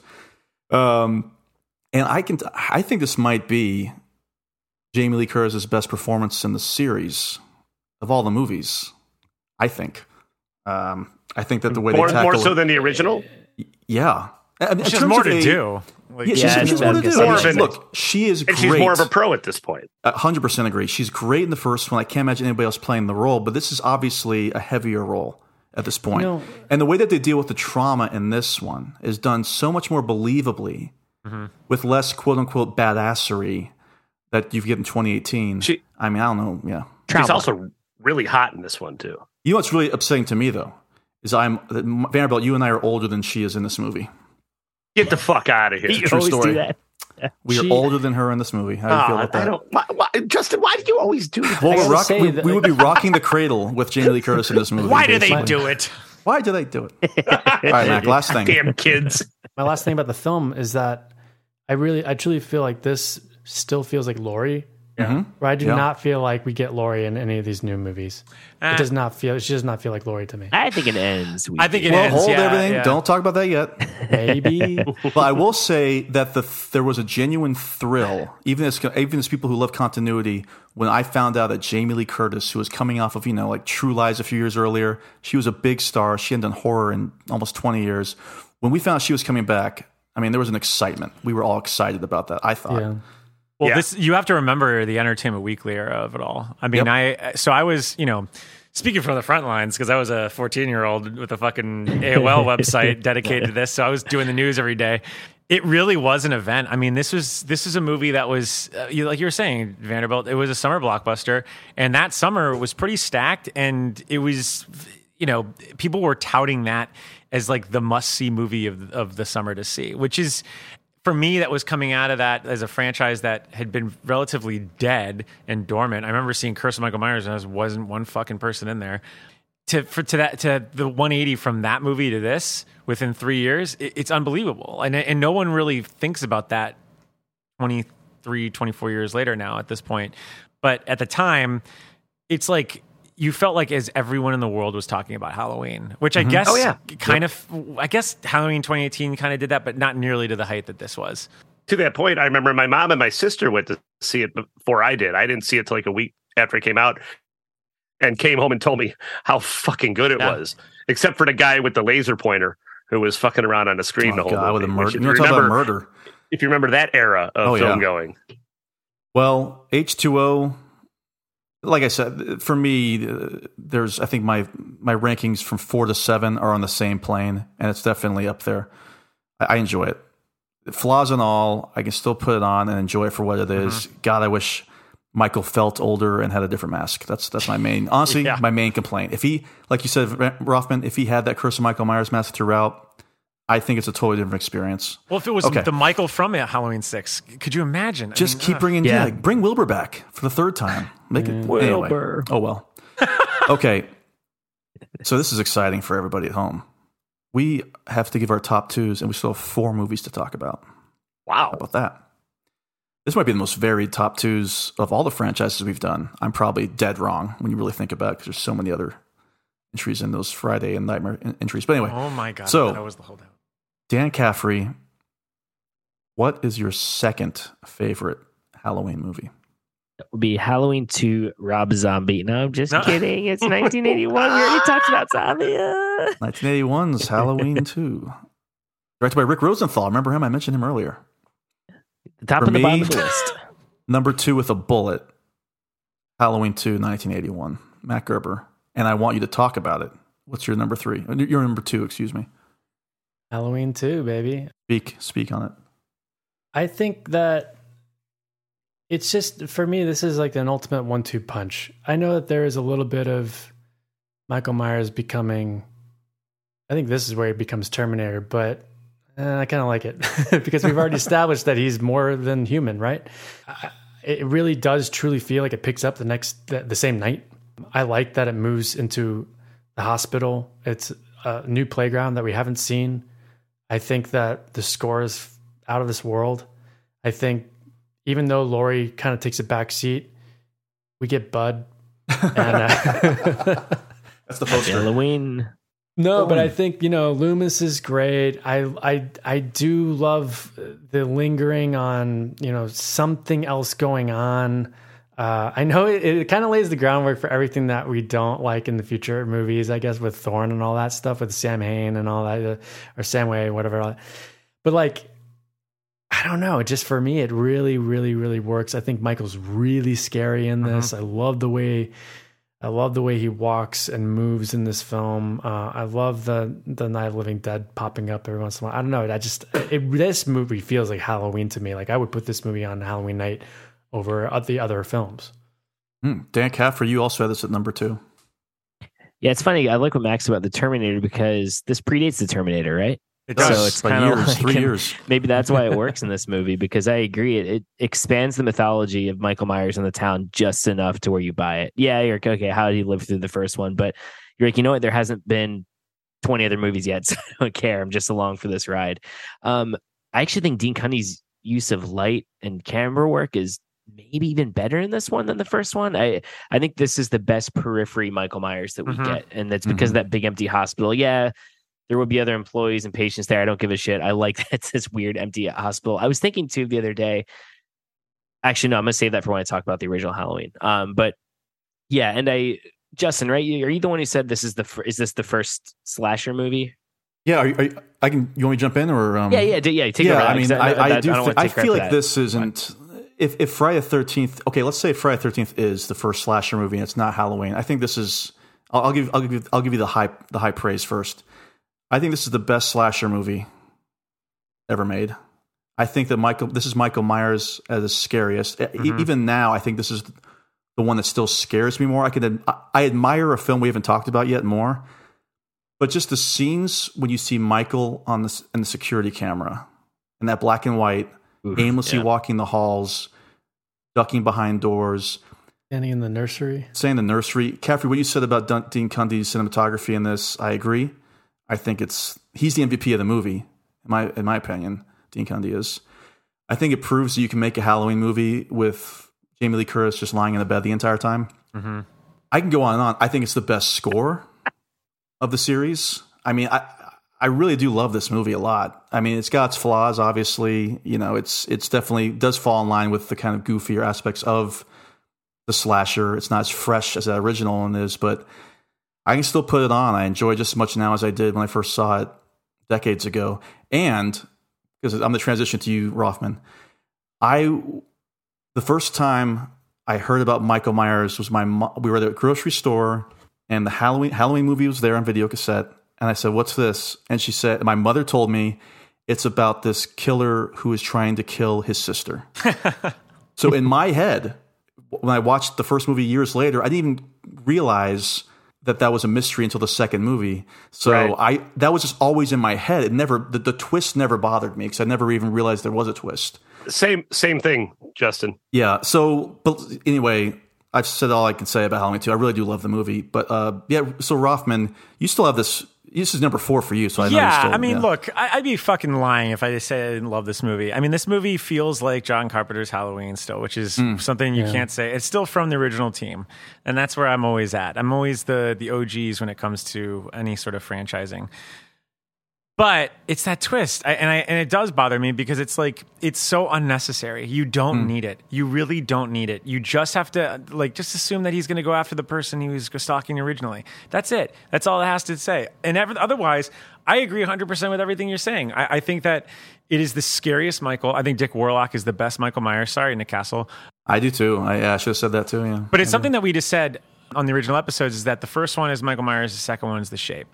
And I agree hmm. with that sentiment. And I do think that it's when you start getting into the lore of him and that he is terrifying. The reason why I don't consider him in the Terminator here is that he's in the shadows still.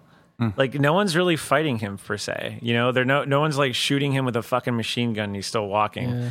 Like Get the- it's you just don't get the fireman sequence yet. no, yeah, exactly. Like he's still stealthy, and he's more stealthy in this one than he, than any of the the first one, really. If you think about it, at this point, he's actually kind of getting a little ballsy too. He's like walking down in fucking broad, uh, like lit lit hallways, just like, all right, Yeah. dude, calm down.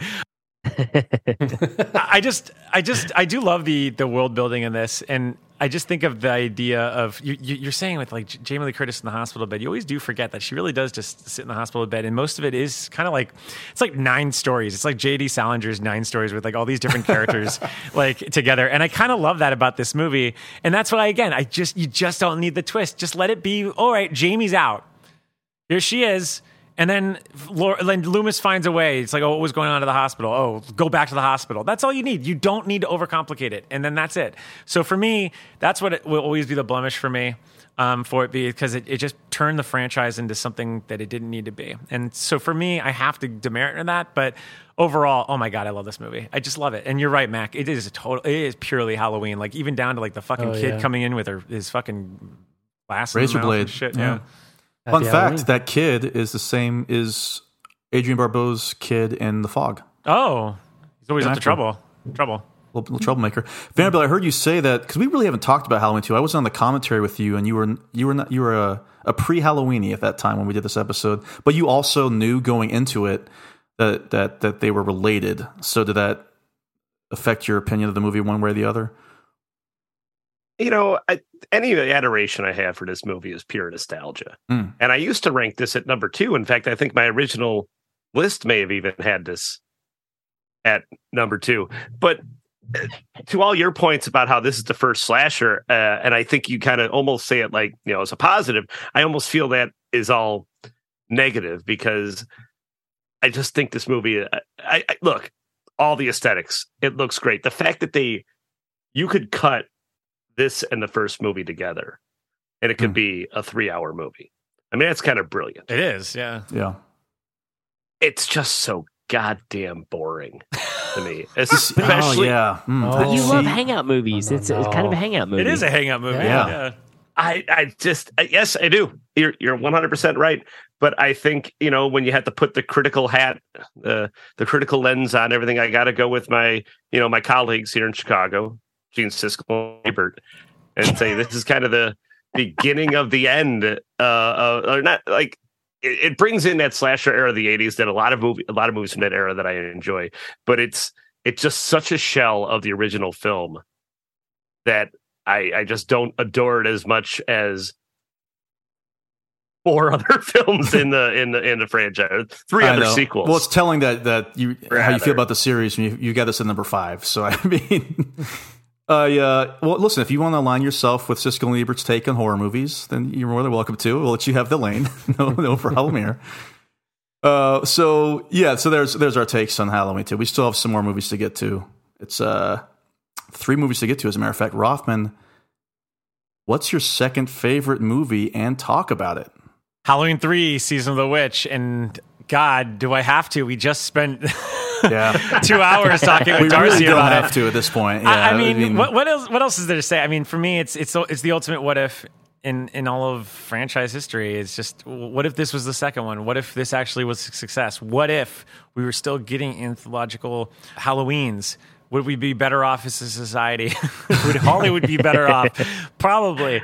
I, I love this movie to death. I love the score. It's pro- it's still. God damn it! I, I, the original score it's is so there. fucking perfect, but it's up there. It's up there. Yeah. Um, Atkins is great. The aesthetic is just fucking brilliant. So much so that I would argue that the aesthetic of this movie is ultimately what is is uh, driven it into its uh, success story, the the rags to riches that it's become at this point, where everyone loves it now. I think it's purely aesthetic. Aesthetic. Everyone loves those those three colors. Case in point, McDonald's buckets. Everyone's chasing after these fucking buckets. Well, they're the same fucking colors as the masks in this movie. I think there's something hmm. psychological about that, but it's also just weird. It's a weird fucking movie. Like when, like you know, Debra Hill pitched it as computers and witchcraft. Mm-hmm. Give me more of that. Just give me more of that. That, that sort of ingenuity. Yeah, I know you guys are probably so burned out on talking about this because you just did a, a commentary with Darcy the Mail Girl Yeah. from the, the Last Drive with Joe Bob. It's pretty awesome. Mm-hmm. But I have to ask for some more words from from Caffrey, even though you were on that episode about I- uh, this movie.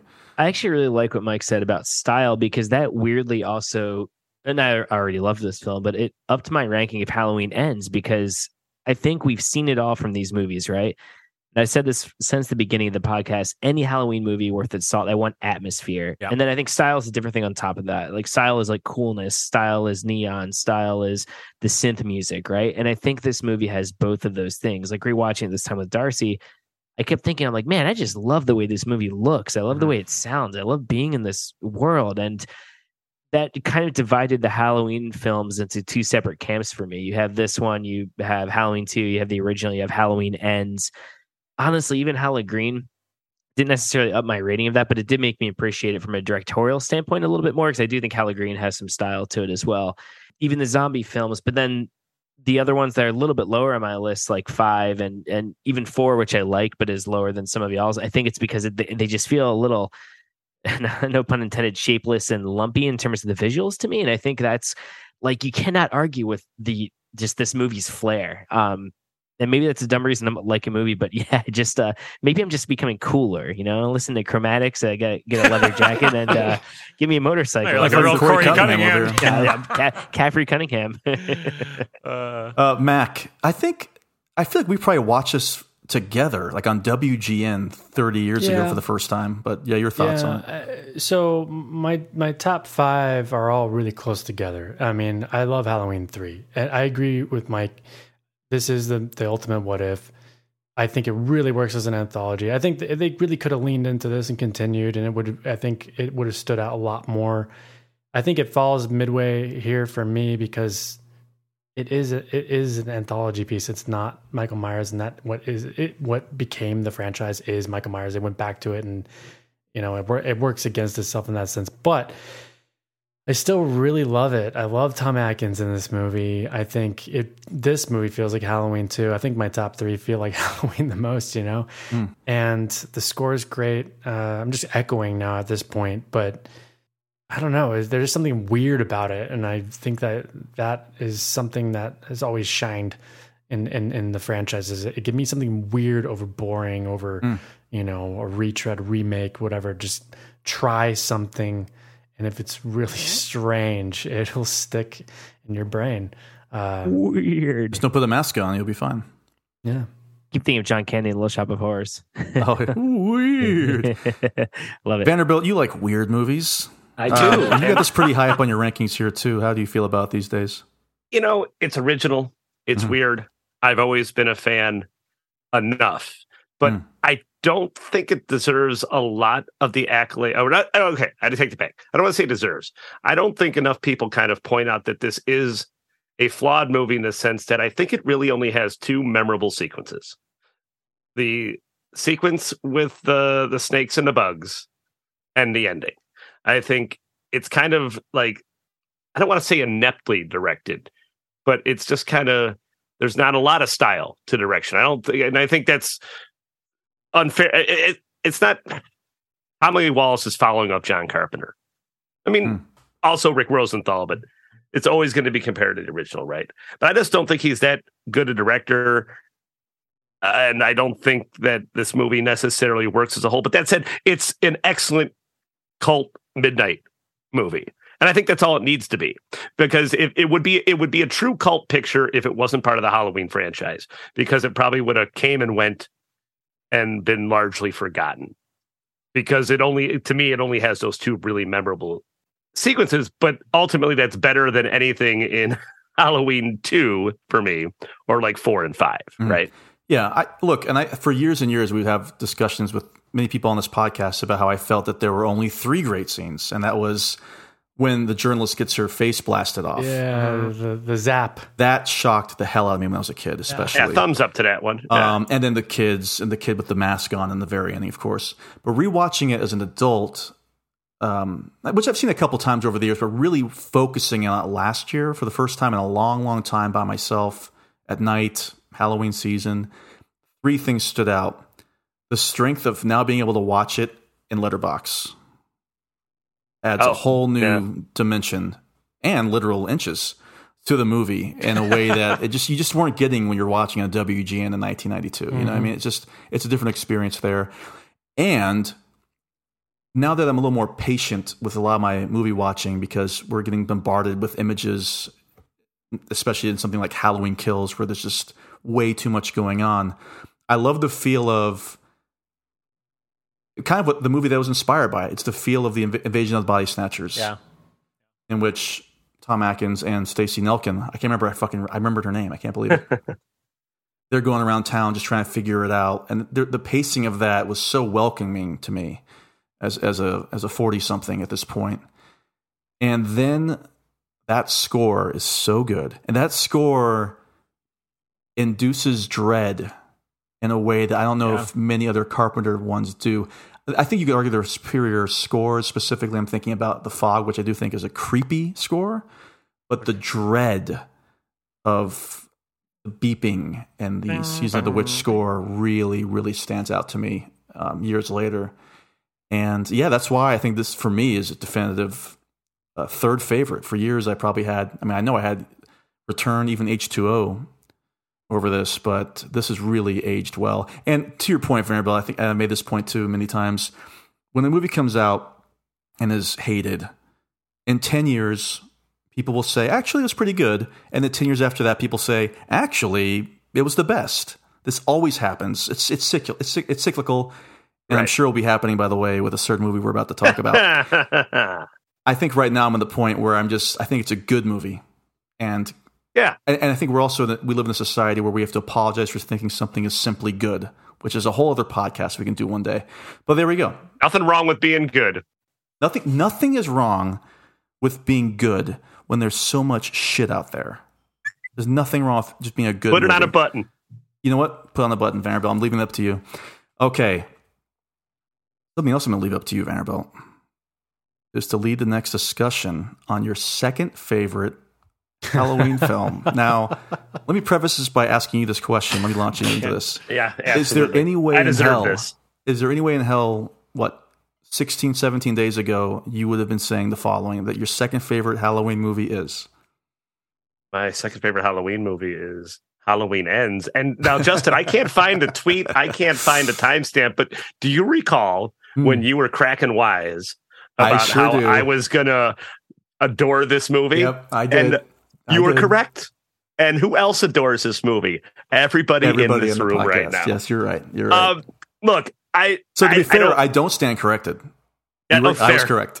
You were correct. You were one. Yeah, you were one hundred percent. What I'm trying to say is you were one hundred percent right. yes. Uh, look, we did we did uh we did three hours on this We movie. sure did. and, uh, I Yeah, haven't rewatched sure it Did since, and uh, I don't know when I will. Perhaps next year for a watch along. Hmm. So we'll see how this ranking holds up. But I don't think anybody who's ever followed me on Twitter or listened to me talk about the Halloween sequels in general would deny that I've always thought that the sequels were mostly shit, uh, and that I've been waiting for a good Halloween sequel for uh, 42 years. You know, and I finally got one.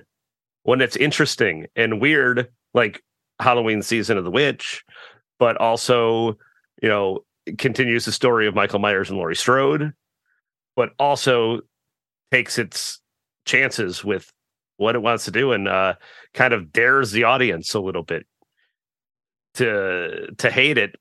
But it's hard to do if you're really looking for like some pathos and some gravitas in a horror in a in a Halloween figure. And I think, and I made this uh, assertion on, I made this assertion in the middle of a bunch of other really off base, wild assertions that I made on Twitter this week about how this is the most elevated horror movie A24 never released, and about how uh, there were these filmmakers will be t- definitely taking home Oscar. Uh, that was some good trolling going on there. I thought. It's so pretty thank good. you. Uh, but I do think that uh, this is very similar. It, that Halloween ends is similar to. There's been a lot of comparisons to the Halloween uh, reboot to Star Wars, and I think this one is close to Solo, which we brought up earlier, in that it captures the spirit of that original movie a little bit, in the sense of it being kind of a hangout picture for the first half. Uh, the shocking opening that you get that's actually truly shocking, and I think for people forget how shocking that original opening the 1978 one is because you think it's a mad stalker, then you Mhm. realize it's a Right. child. Yeah, we And- forget that definitely. It was something I was just talking about the other day. I just think it's it's cool and it's weird, and uh, I I really dig it.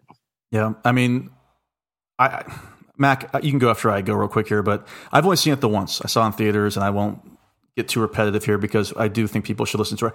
Well, the great thing about this episode that we recorded, if we can, if I may be so bold as to pat ourselves on the back, is a lot of people have reached out saying that they disagreed with us in a lot of ways, but they still like the episode. And uh, that's honestly that's the biggest compliment you can get is if somebody disagrees with you but still enjoys it.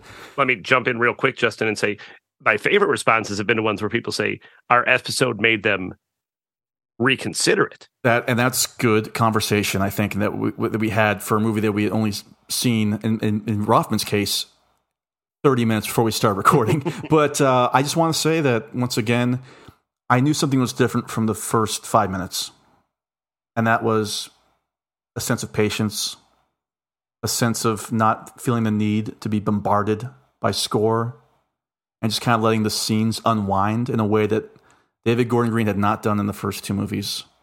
And now again, there's some there's some relationship dynamic issues I've got with the movie. Apparently, the the one that's coming to streaming or later on this year is going to be 10 minutes longer. I'm wondering if that will actually enhance the movie even more.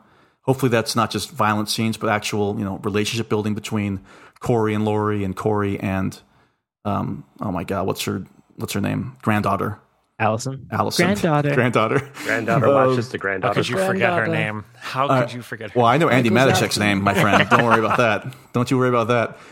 I, and I just remember again in the opening credits thinking, "Oh, this is going to be different." Thinking, "Oh my God, is this actually going to be good?" Because we went into this, I, I certainly did, thinking this was not going to be anything. Uh, folks, I, I beg that you listen to our Halloween ends episode if you haven't already, and hell, if you have, you listen to it again. Those numbers. People do that. I know, do and people don't care about repeat. They probably Apple have. doesn't care about that. Listen to it again. Mac, your feelings, because once again, I think we all had this in our top. but you had this Well- number six, so yeah, go ahead. Yeah, but again, like I said, everything's pretty close there. Uh, spoiler alert: that I I know what the next ten minutes are going to be of the uh, of the re-release. It's it's a it's a much longer procession at the end on the everyone. streets of Haddonfield. No, uh, this movie should not work. By all means, it should not work, and it does. And ah, it gets under my skin. I love it. I love it on, in that in that respect. Uh, all the Corey Cunningham stuff, and all the memes we've been putting out there. I'm just like eating it up. I love it. I love scoring this with all this '80s bullshit. like it's just, it's so weird. I'm I'm not mad that I like the movie. Uh, again, it's that swing. Give me something interesting. Give me something new to hang on to and and and ride on. I'm gonna, I'm gonna hop on that motorbike, you know, uh, behind behind Corey. I just feel like the only reason this is so low for me on my list, uh, under all those others, I just I'm kind of tired with the Laurie Michaels stuff in this movie, and that is the thing that drags it for me. Anytime we check in with Laurie and the cherry blossoms or whatever, like I, I don't think that that's done poorly. I actually don't mind that, but it's just I'm like, where's Corey and Allison? And mm-hmm. I think that again, like, and I said this in our episode that it's plagued by the past characters, it's plagued by the history of it. Let the new characters let it actually truly be a new thing. I'm so we, I'm so tired of these legacy sequels at this point. Like, let's just give new give the kids growing up now new franchises where they can latch on to like and let them let it be theirs. If everything that we watched when we were kids was a legacy sequel, like I, I just don't think that works. I don't think we'd be watching these things like we are now. Yeah. Yeah, that's that's how I feel. But I, I do I do really enjoy it. Uh, so weird. Caffrey, I know you saw it by yourself, and I, I think you said that during the entire movie you were enjoying it so much, and you were afraid that we were all going to hate it. Is that right? yeah, yeah, no, I really was on the way home. I'm like, man, I hope the guy. I'm like, you know, I, got- I can obviously take a difference in opinion. Um, I definitely like kills more than others, but I was like, ah, it's gonna be a bummer if like no one, if ever, if I was thinking if everyone hates this as much as kills, that's gonna be a not fun episode for me probably. And I don't know if people in my screening loved it or didn't. It seemed to be pretty divided. But hey, I like a dividing horror movie. I like a polarizing horror movie. I've said that ad nauseum on Twitter the past couple weeks. I have rewatched it, and I'm about a third of the way through the novelization. And I will say, novelization does have a lot more character building, and even between um, Allison and the cop, and you find out more about Corey's backstory. I don't know if we'll get those scenes, but they do have a lot of scenes between the two movies that are very interesting. Yeah, I threw this movie on a couple days later because I'm like, I, you know, maybe I was caught up in the hype, and I was like, I liked it even more the second time. I do agree with you all that I wish this would have been the start of a new trilogy and that we would Yeah. keep going in the way that I think the Scream franchise is going to keep going after sucking us into these new characters that uh, were in the fifth movie.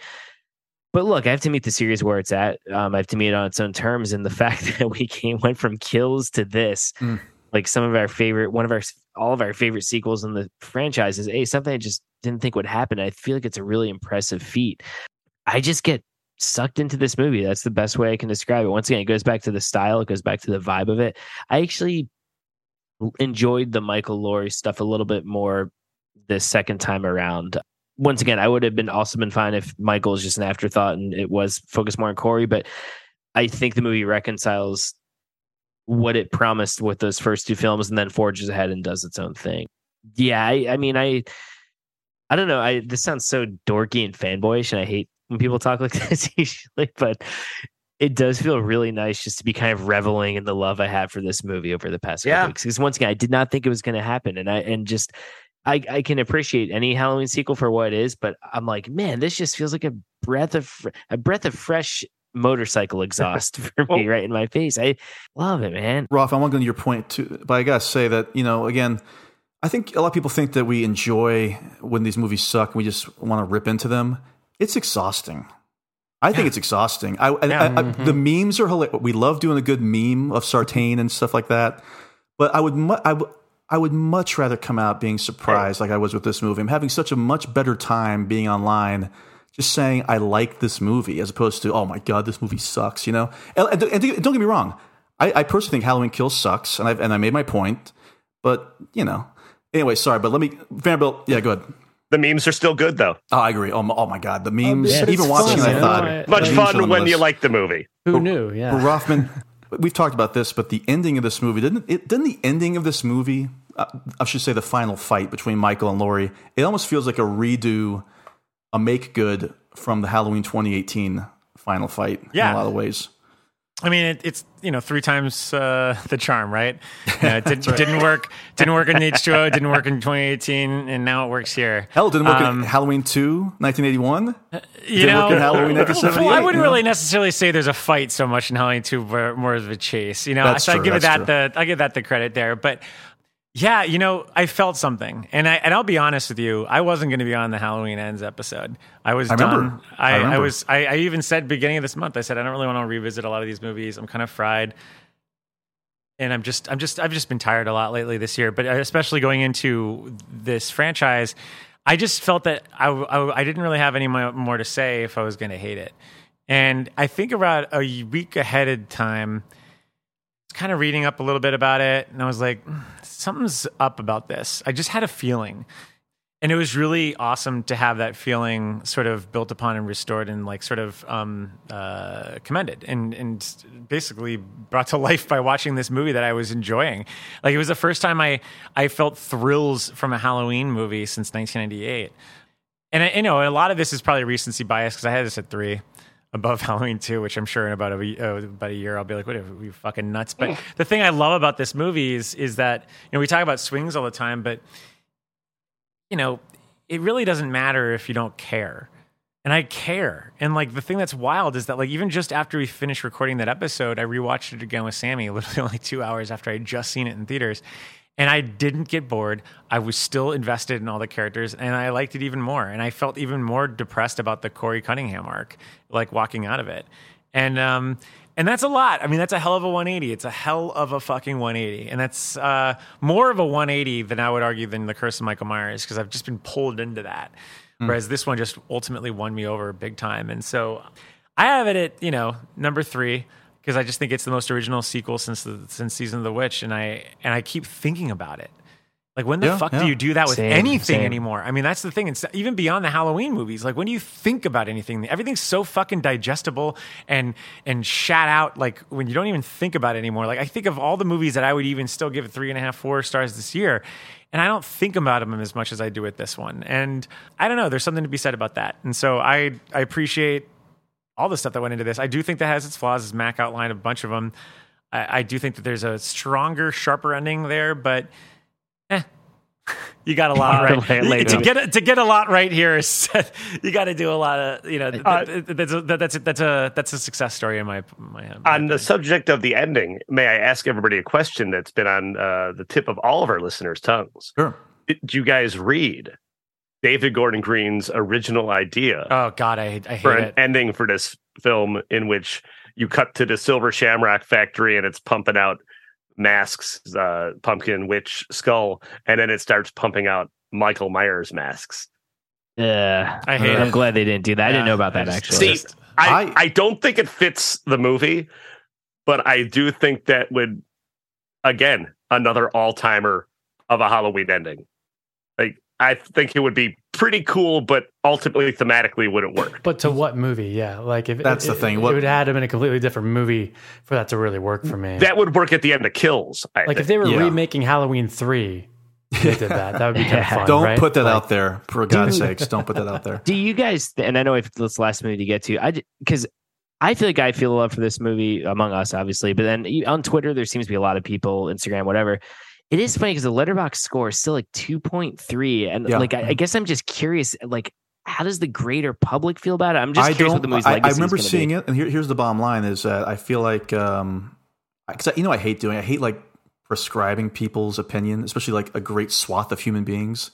to like But yeah, I, to I Twitter, think that if you yeah. liked, if you genuinely liked the Halloween or Halloween Kills, you're going to hate this movie. I really do feel that way because it is Yeah, such a 180. yeah, I think so. And whereas Yeah. I'm such a stickler for continuity, because I hated Halloween Kills so much, I was just aching for anything. Fuck continuity. Fuck tone of the, the previous entries. Just do something else. Just do something else. And this movie did it. And some people at my home might be like, well, Rob Zombie takes a big swing in Halloween 2, his Halloween 2, and David Gordon Green takes a big swing here, but you like this, but you don't like that. Well, let me do a little baseball analogy. It would be like if David Gordon Green is Aaron Judge and Rob Zombie's Patrick Wisdom. oh You know I mean, who do I want taking the big swing and who's more likely to Mm. make contact? There's your inside baseball information for you. Okay, I cannot believe we all enjoyed still Halloween Ends. That might It's- be the most surprising movie of the year, honestly, in my opinion. I'm very curious to monitor without interfering the public response as the years go on. Honestly, as Just the so- decades go on. So Uh, may I add, like, uh, just having worked around the bar and you know people coming in and talking about Mm. it, uh, the general consensus of you know people who you know aren't don't live and breathe this like we do, kind of sort of dig it. yeah, sure. Good. Well, I'm happy. You know, I'm happy Like there, were a lot of people who commented on our post with the two stickers Mhm. about loving and hating it. Who like, why can't I have one that just says it's okay? Yeah. Which, as we said, it's okay to be okay, but it's kind of taking the piss out of how you have to define uh, That's the the bit which I love. personality by whether you love or hate this movie. Oh, Talk about an end. Like, uh, guys, Halloween Ends is number two in our ranking. Like, it's fucking, but it's it's wild. Well, like, it's I mean, just not think really about number it. two. Like, It's I know, that- but like in, in this Yeah. list though that we're Well, ta- discussing right now, on this list that we're going right here, it's it's fucking wild that that's even happening. Yeah. Like, Yeah. we contain multitudes. We've transcended. We have. You would have you would have thought it would have been the talk about it, second movie we talked about, right? Yes. you would have thought it would have been yeah. the second movie. I would have about. thought three weeks ago that this would be like number 13 or number 12 mm-hmm. yeah. for me. Okay. You guys think it's Guys- silly for me to have it in second place? Well, you don't like this franchise, so I absolutely believe Well, that you dude, it I in have, second it- I have it fourth, man. It'll probably go up. to Here's here's what I think is interesting that I was I was thinking about while Vanderbilt was talking is that what- about his Oh, thoughts about listening to me. about ends. No, I was I was listening to you, and this is what I was I was getting out of it. Me and you have always had this a lot of the same jokes, and one of the things that we always say is is that the Letterboxd thing. Now, for the longest time, I used to just I I was always say like, oh, the only Halloween movie I really love is the fir- is the is the first one because I always think Yeah. that that's all you could have is just the first movie. And so for me and you who have long held those thoughts to have this film in the highest in our rankings here, I mean, that's the fucking pull quote. Sorry, you, you know you should pull that out, Blumhouse. You have the hard, most ardent, fucking cynical assholes about this franchise that love your movie. Sorry, and any any listener who's going to sit here and and piss and fucking give us a one star review about that. that look, look, there are 180s in this podcast too, so th- that's you go. proof of it right there. So Okay. Well, let's be 100% honest here. This, we all agree that 1978's Halloween is the best Halloween movie. In some cases, some of us think that maybe it should be the only movie. We don't have to go into too much detail here, okay? Oh. What is there really left to this? Is, this is honestly kind of like, what's your favorite band? Well, I'm like, well, the Beatles don't count. yeah. This honestly, to me, it feels like this about this franchise. Like, I, yeah, it's Halloween, but I really don't have anything else to say about it. Well, personally. Justo, I, I have a question for everybody that I wanted to build off. Yeah, okay, let's do this. Let's go. Let's break protocol. Ask the question. This will be our talk about Halloween. Is there any first film in any of the big horror franchises that you would place above Halloween? No, this is No. easily the best of any of the franchises that we will ever cover, Uh huh. unless we cover Exorcist. No, it's this Personally. I would, Leprechaun. I would place, I would Leprechaun. maybe place. no, hold on. I would maybe place the original Nightmare on Elm Street above. Look, I give I give Not both a ten out of ten for me, but I still think Halloween is better than Nightmare on Elm Street. I, it's fair. I, I, it's it's Yeah. a tough. It's a Sophie's choice kind of situation. The only exactly, one that like comes close Sophie's for me. choice. this is a film that I am, you know, I'm a slave to. Like, I could be like really burnt out on it. Watch, I've seen it a bunch the year before, whatever, and just what. If I see that the movie's on, or I hear the movie in the background, I get sucked into it, and I leave it on, and I watch it. It's just, yeah, nothing's better. I, it just really holds up. It does not get old to me. Uh, you know, every time you put it on, someone's like, "Oh, oh, you watch Halloween? Oh, okay." You put it on, i immediately you're just like enraptured because it's just so good. It looks great, sounds great. Everybody's good in it. The the dialogue's so fun. Uh, it's scary. It's truly scary, and that ending, I, I, I don't know. Yeah, No one Yeah, for knows. you- Uh, yeah, you've always hated this one, but um, you, you come along. No, you come around. favorite movie of all time, and yeah, of course I rewatched it this year. Not and not just a background watch. I'm I'm gonna sit down, and I know we're going into the season, and I knew the new movie was coming out. I really wanted to just get absorbed in it because I think it's easy to dismiss it. Some not dismiss it, but just like kind of not pay attention to it. And for the very first time, I'll try not to make the story too long. For the very first time watching this movie, I thought about. I'm like, wait, how how the fuck is Michael? He drove to Annie's house. And then we see the car back near his house, right? That's what's supposed to be going on because Loomis is just wa- like Loomis is not in walking distance. Uh, at least what we've come to know of of the two babysitting houses. And I started like I kind of just started doing these mental gymnastics about it. And then I said, and then I said I I don't care. I and I started thinking about it too. I'm like, you know what? This movie actually is not a very realistic movie at all. And I don't mean for the reasons that horror movies aren't realistic because she oh she drops the knife or whatever else. I mean more that it feels like this kind of dream because even if you look at the lighting in it, and we've talked about this on the podcast, but when Tommy looks out and sees the silhouette of Michael Myers slash the boogeyman, it's lit differently when he's there than when he's not there. Like it's almost like theater lighting all of a sudden, like or like Bram Stoker's Dracula. You see these like pools of light, and I don't think that's because that's what they had and that's the solution. Same thing with when Annie gets killed. You, they fog up the window. Okay, you could argue that so we don't have to see her throat get cut. But I'm like, no, I think there's this intentionality to make this movie feel like a suburban dream, which obviously becomes a suburban nightmare. And it feels hazy and nostalgic. And I think I think at least Dean Cundey and Carpenter were aware of that. And because of that, because it feels like this kind of fantasy thing, I think that's why I've literally watched this movie almost 30 years straight multiple times a year now, and only just now was bugged by the car situation. Well, like I have one never even say thought of that. Yeah. before we get to Mike. Is yeah. Dan actually, if you look even closer, not to once again put this in your oh, head, Oh no. it's maybe the one misstep in terms of direction because the car is actually much farther down the further down the street than it looks like when he's when y y the shot of Loomis looking over. It's not right. Yeah. It's not ten yards away from it. It's actually much further down the street. But, they just do a bad Yeah. job of of capturing that. Well, Anyway. but even that kind of feeds into this dream logic. Like that's something you would see in. I I know he gets quoted, misquoted all the time or miscited all the time. But it's like you something you would see in a Lynch film, like this Sure. kind of this distortion of perspective. But but even if it is right there, it still is. Wait, Myers drove the car to Annie's Oh, house I and know. somehow walked. But but once Yeah. again, that it doesn't matter because I don't care because it's like Mac was saying. I just get enraptured every single time this movie comes on, and I I can't think of it. I mean, I love a lot of different horror movies, but I cannot think of another one that's it's so enchanting to me. So that's that's the the revelation I had this year. I think when I rewatched it this year, I watched it with the I think the late '90s commentary with Jamie Lee Curtis and John Carpenter, which is excellent by one. the way. It's really fun. It's really great, and just watching it again through that lens, through them watch, basically through their eyes, you know, it did give me a, an even greater appreciation of the time in which it was made. Because I thought to myself, if you broke this movie down frame by frame, it's not how you make a horror movie now, but it's how you made a horror movie then and like it set the template in so many ways of like the perfect horror movie for a 1978 audience. It's just it's just a perfect movie to me. I don't even its imperfections are perfect. Like you said, Dan. Like it, it doesn't matter some of the logic choices or how the how can he drive a car. You know, I mean, I don't care. You, you get so swept up in the mood of the movie and and just the shape itself in, in broad daylight and obviously in the nighttime later on. Look, we've said so much about this original, but Roffman, is there anything else you want to add before we move on to the actual rankings here? Well, I was sitting here thinking about like how many times have I talked about why this movie's great. You know, Yep. I've, I've I've written about it for everywhere. I've written for Time, I've written about it for Consequence. Uh, you know, everywhere. And I could dive into the themes. I could dive into the strengths and whatever.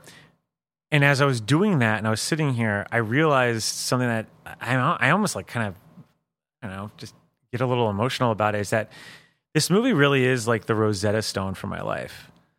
Like and I think about it. I was just I was just saying to my dad the other day, and I said, "You remember, Dad, when you used to give me shit and think I was going to be some like fucking psychopath because I kept watching Halloween like all throughout the year, millions of times. Now it's paying the bills." And I'd made a joke about it with him, and he was just like laughing, and he's like, "Well, you know, you you tend to do that with your hobbies." But then I was thinking about it just now. And it really has led me to everything that has been so important in my life. Like I, I, I think about like I wasn't really writing, but I loved Halloween and I wanted to start a newsletter. So I started a newsletter and I got into writing and I started learning about publishing like my father did. I created a website from, you know, with Halloween through members.aol.com and training myself in HTML and spending summers and summers. Even when I had birthday parties, I'd have people come over and I'd just be working on the website.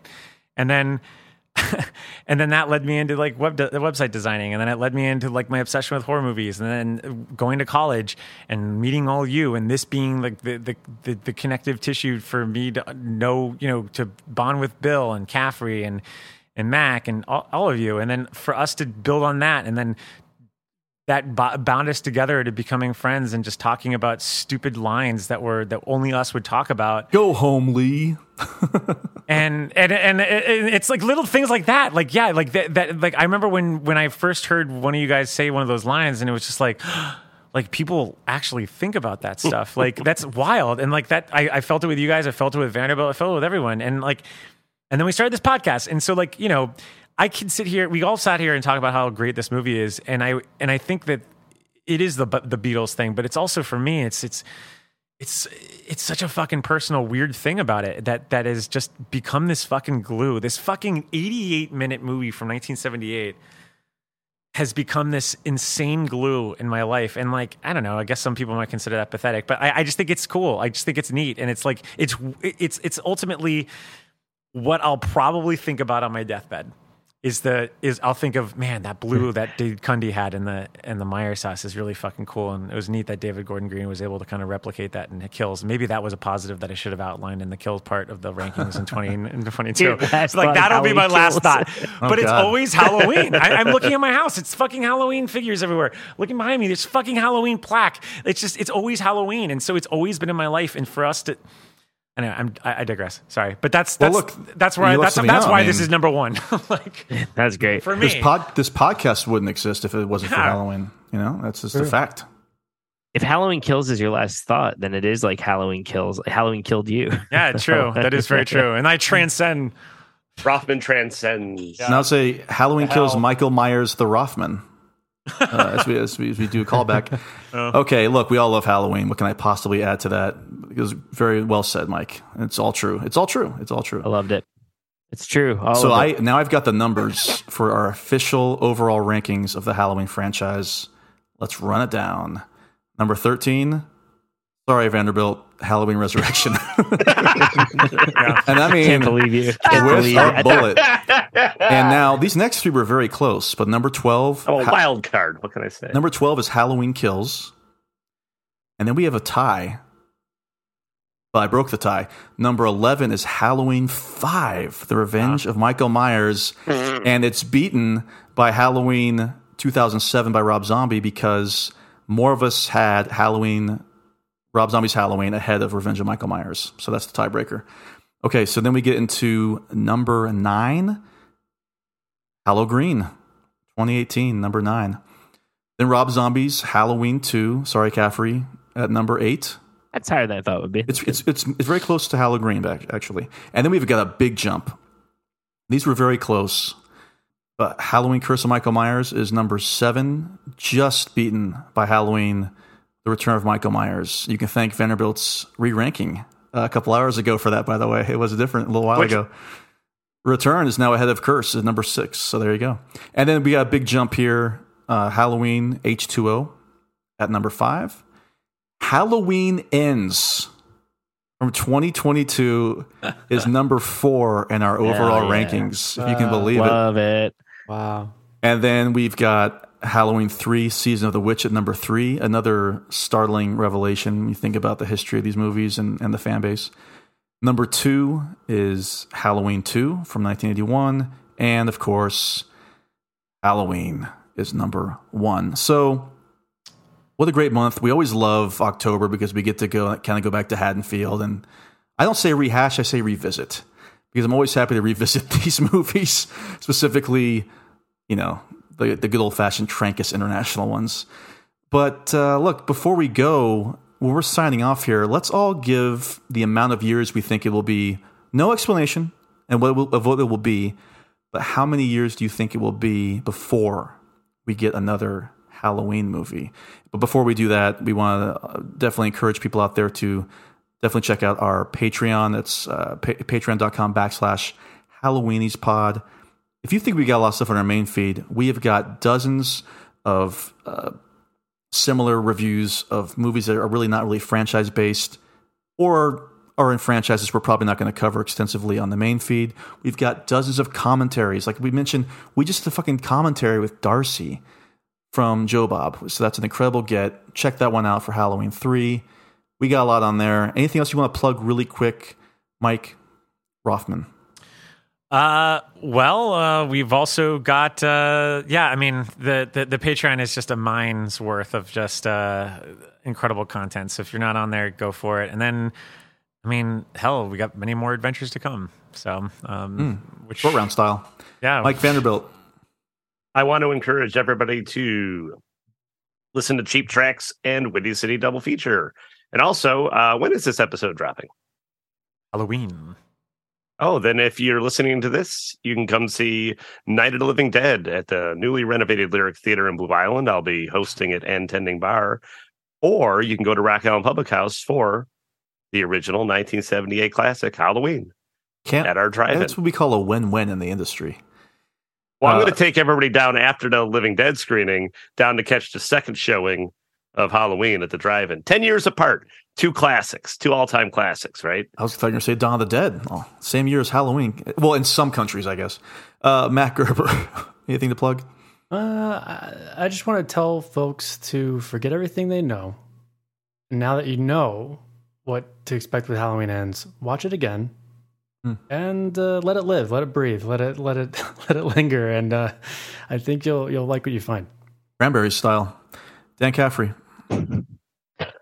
Oh, we're just, uh, I don't think I have anything to, oh, yeah, the Losers Club, as always, of course. Yeah. yeah. A, lot, a lot of you probably listen to both podcasts, but uh, yeah, we're in Dark Tower mode until the end of the year. So, Rocking Yeah. and rolling through the aughts for Stephen King Yeah, right man. now. Okay, before we sign off, Mike Roffman, how many years before we get a new Halloween movie? Five. Vanderbilt, Two to three, you have to choose two to three, two or three. two and a half. Fine. Mike, Mac, I'm gonna say three. Caffrey, four. three and a half. How about that, Vanderbilt? No, What does it mean? It's going to come out in the summer, you, Justin. What are you going to bring about Yeah. July We're- again? hey, baby, Summer we're, we're going back to the. It works And so well for on that hog Resurrection. again.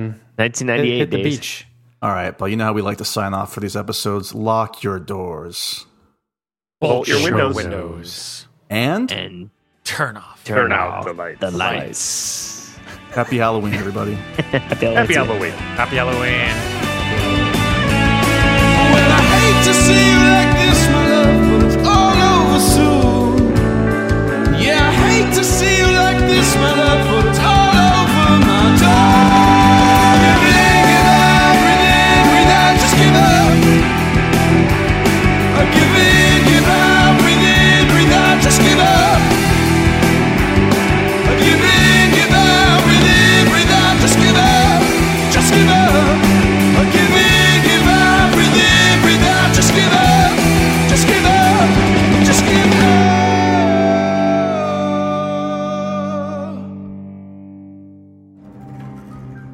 This is the end of our show. For now. We hope you enjoyed this production. If you like our programming, consider searching for other bloody disgusting podcasts, such as Creepy, Horror Queers, The Boo Crew, SCP Archives, Nightlight, Margaret's Garden, and more.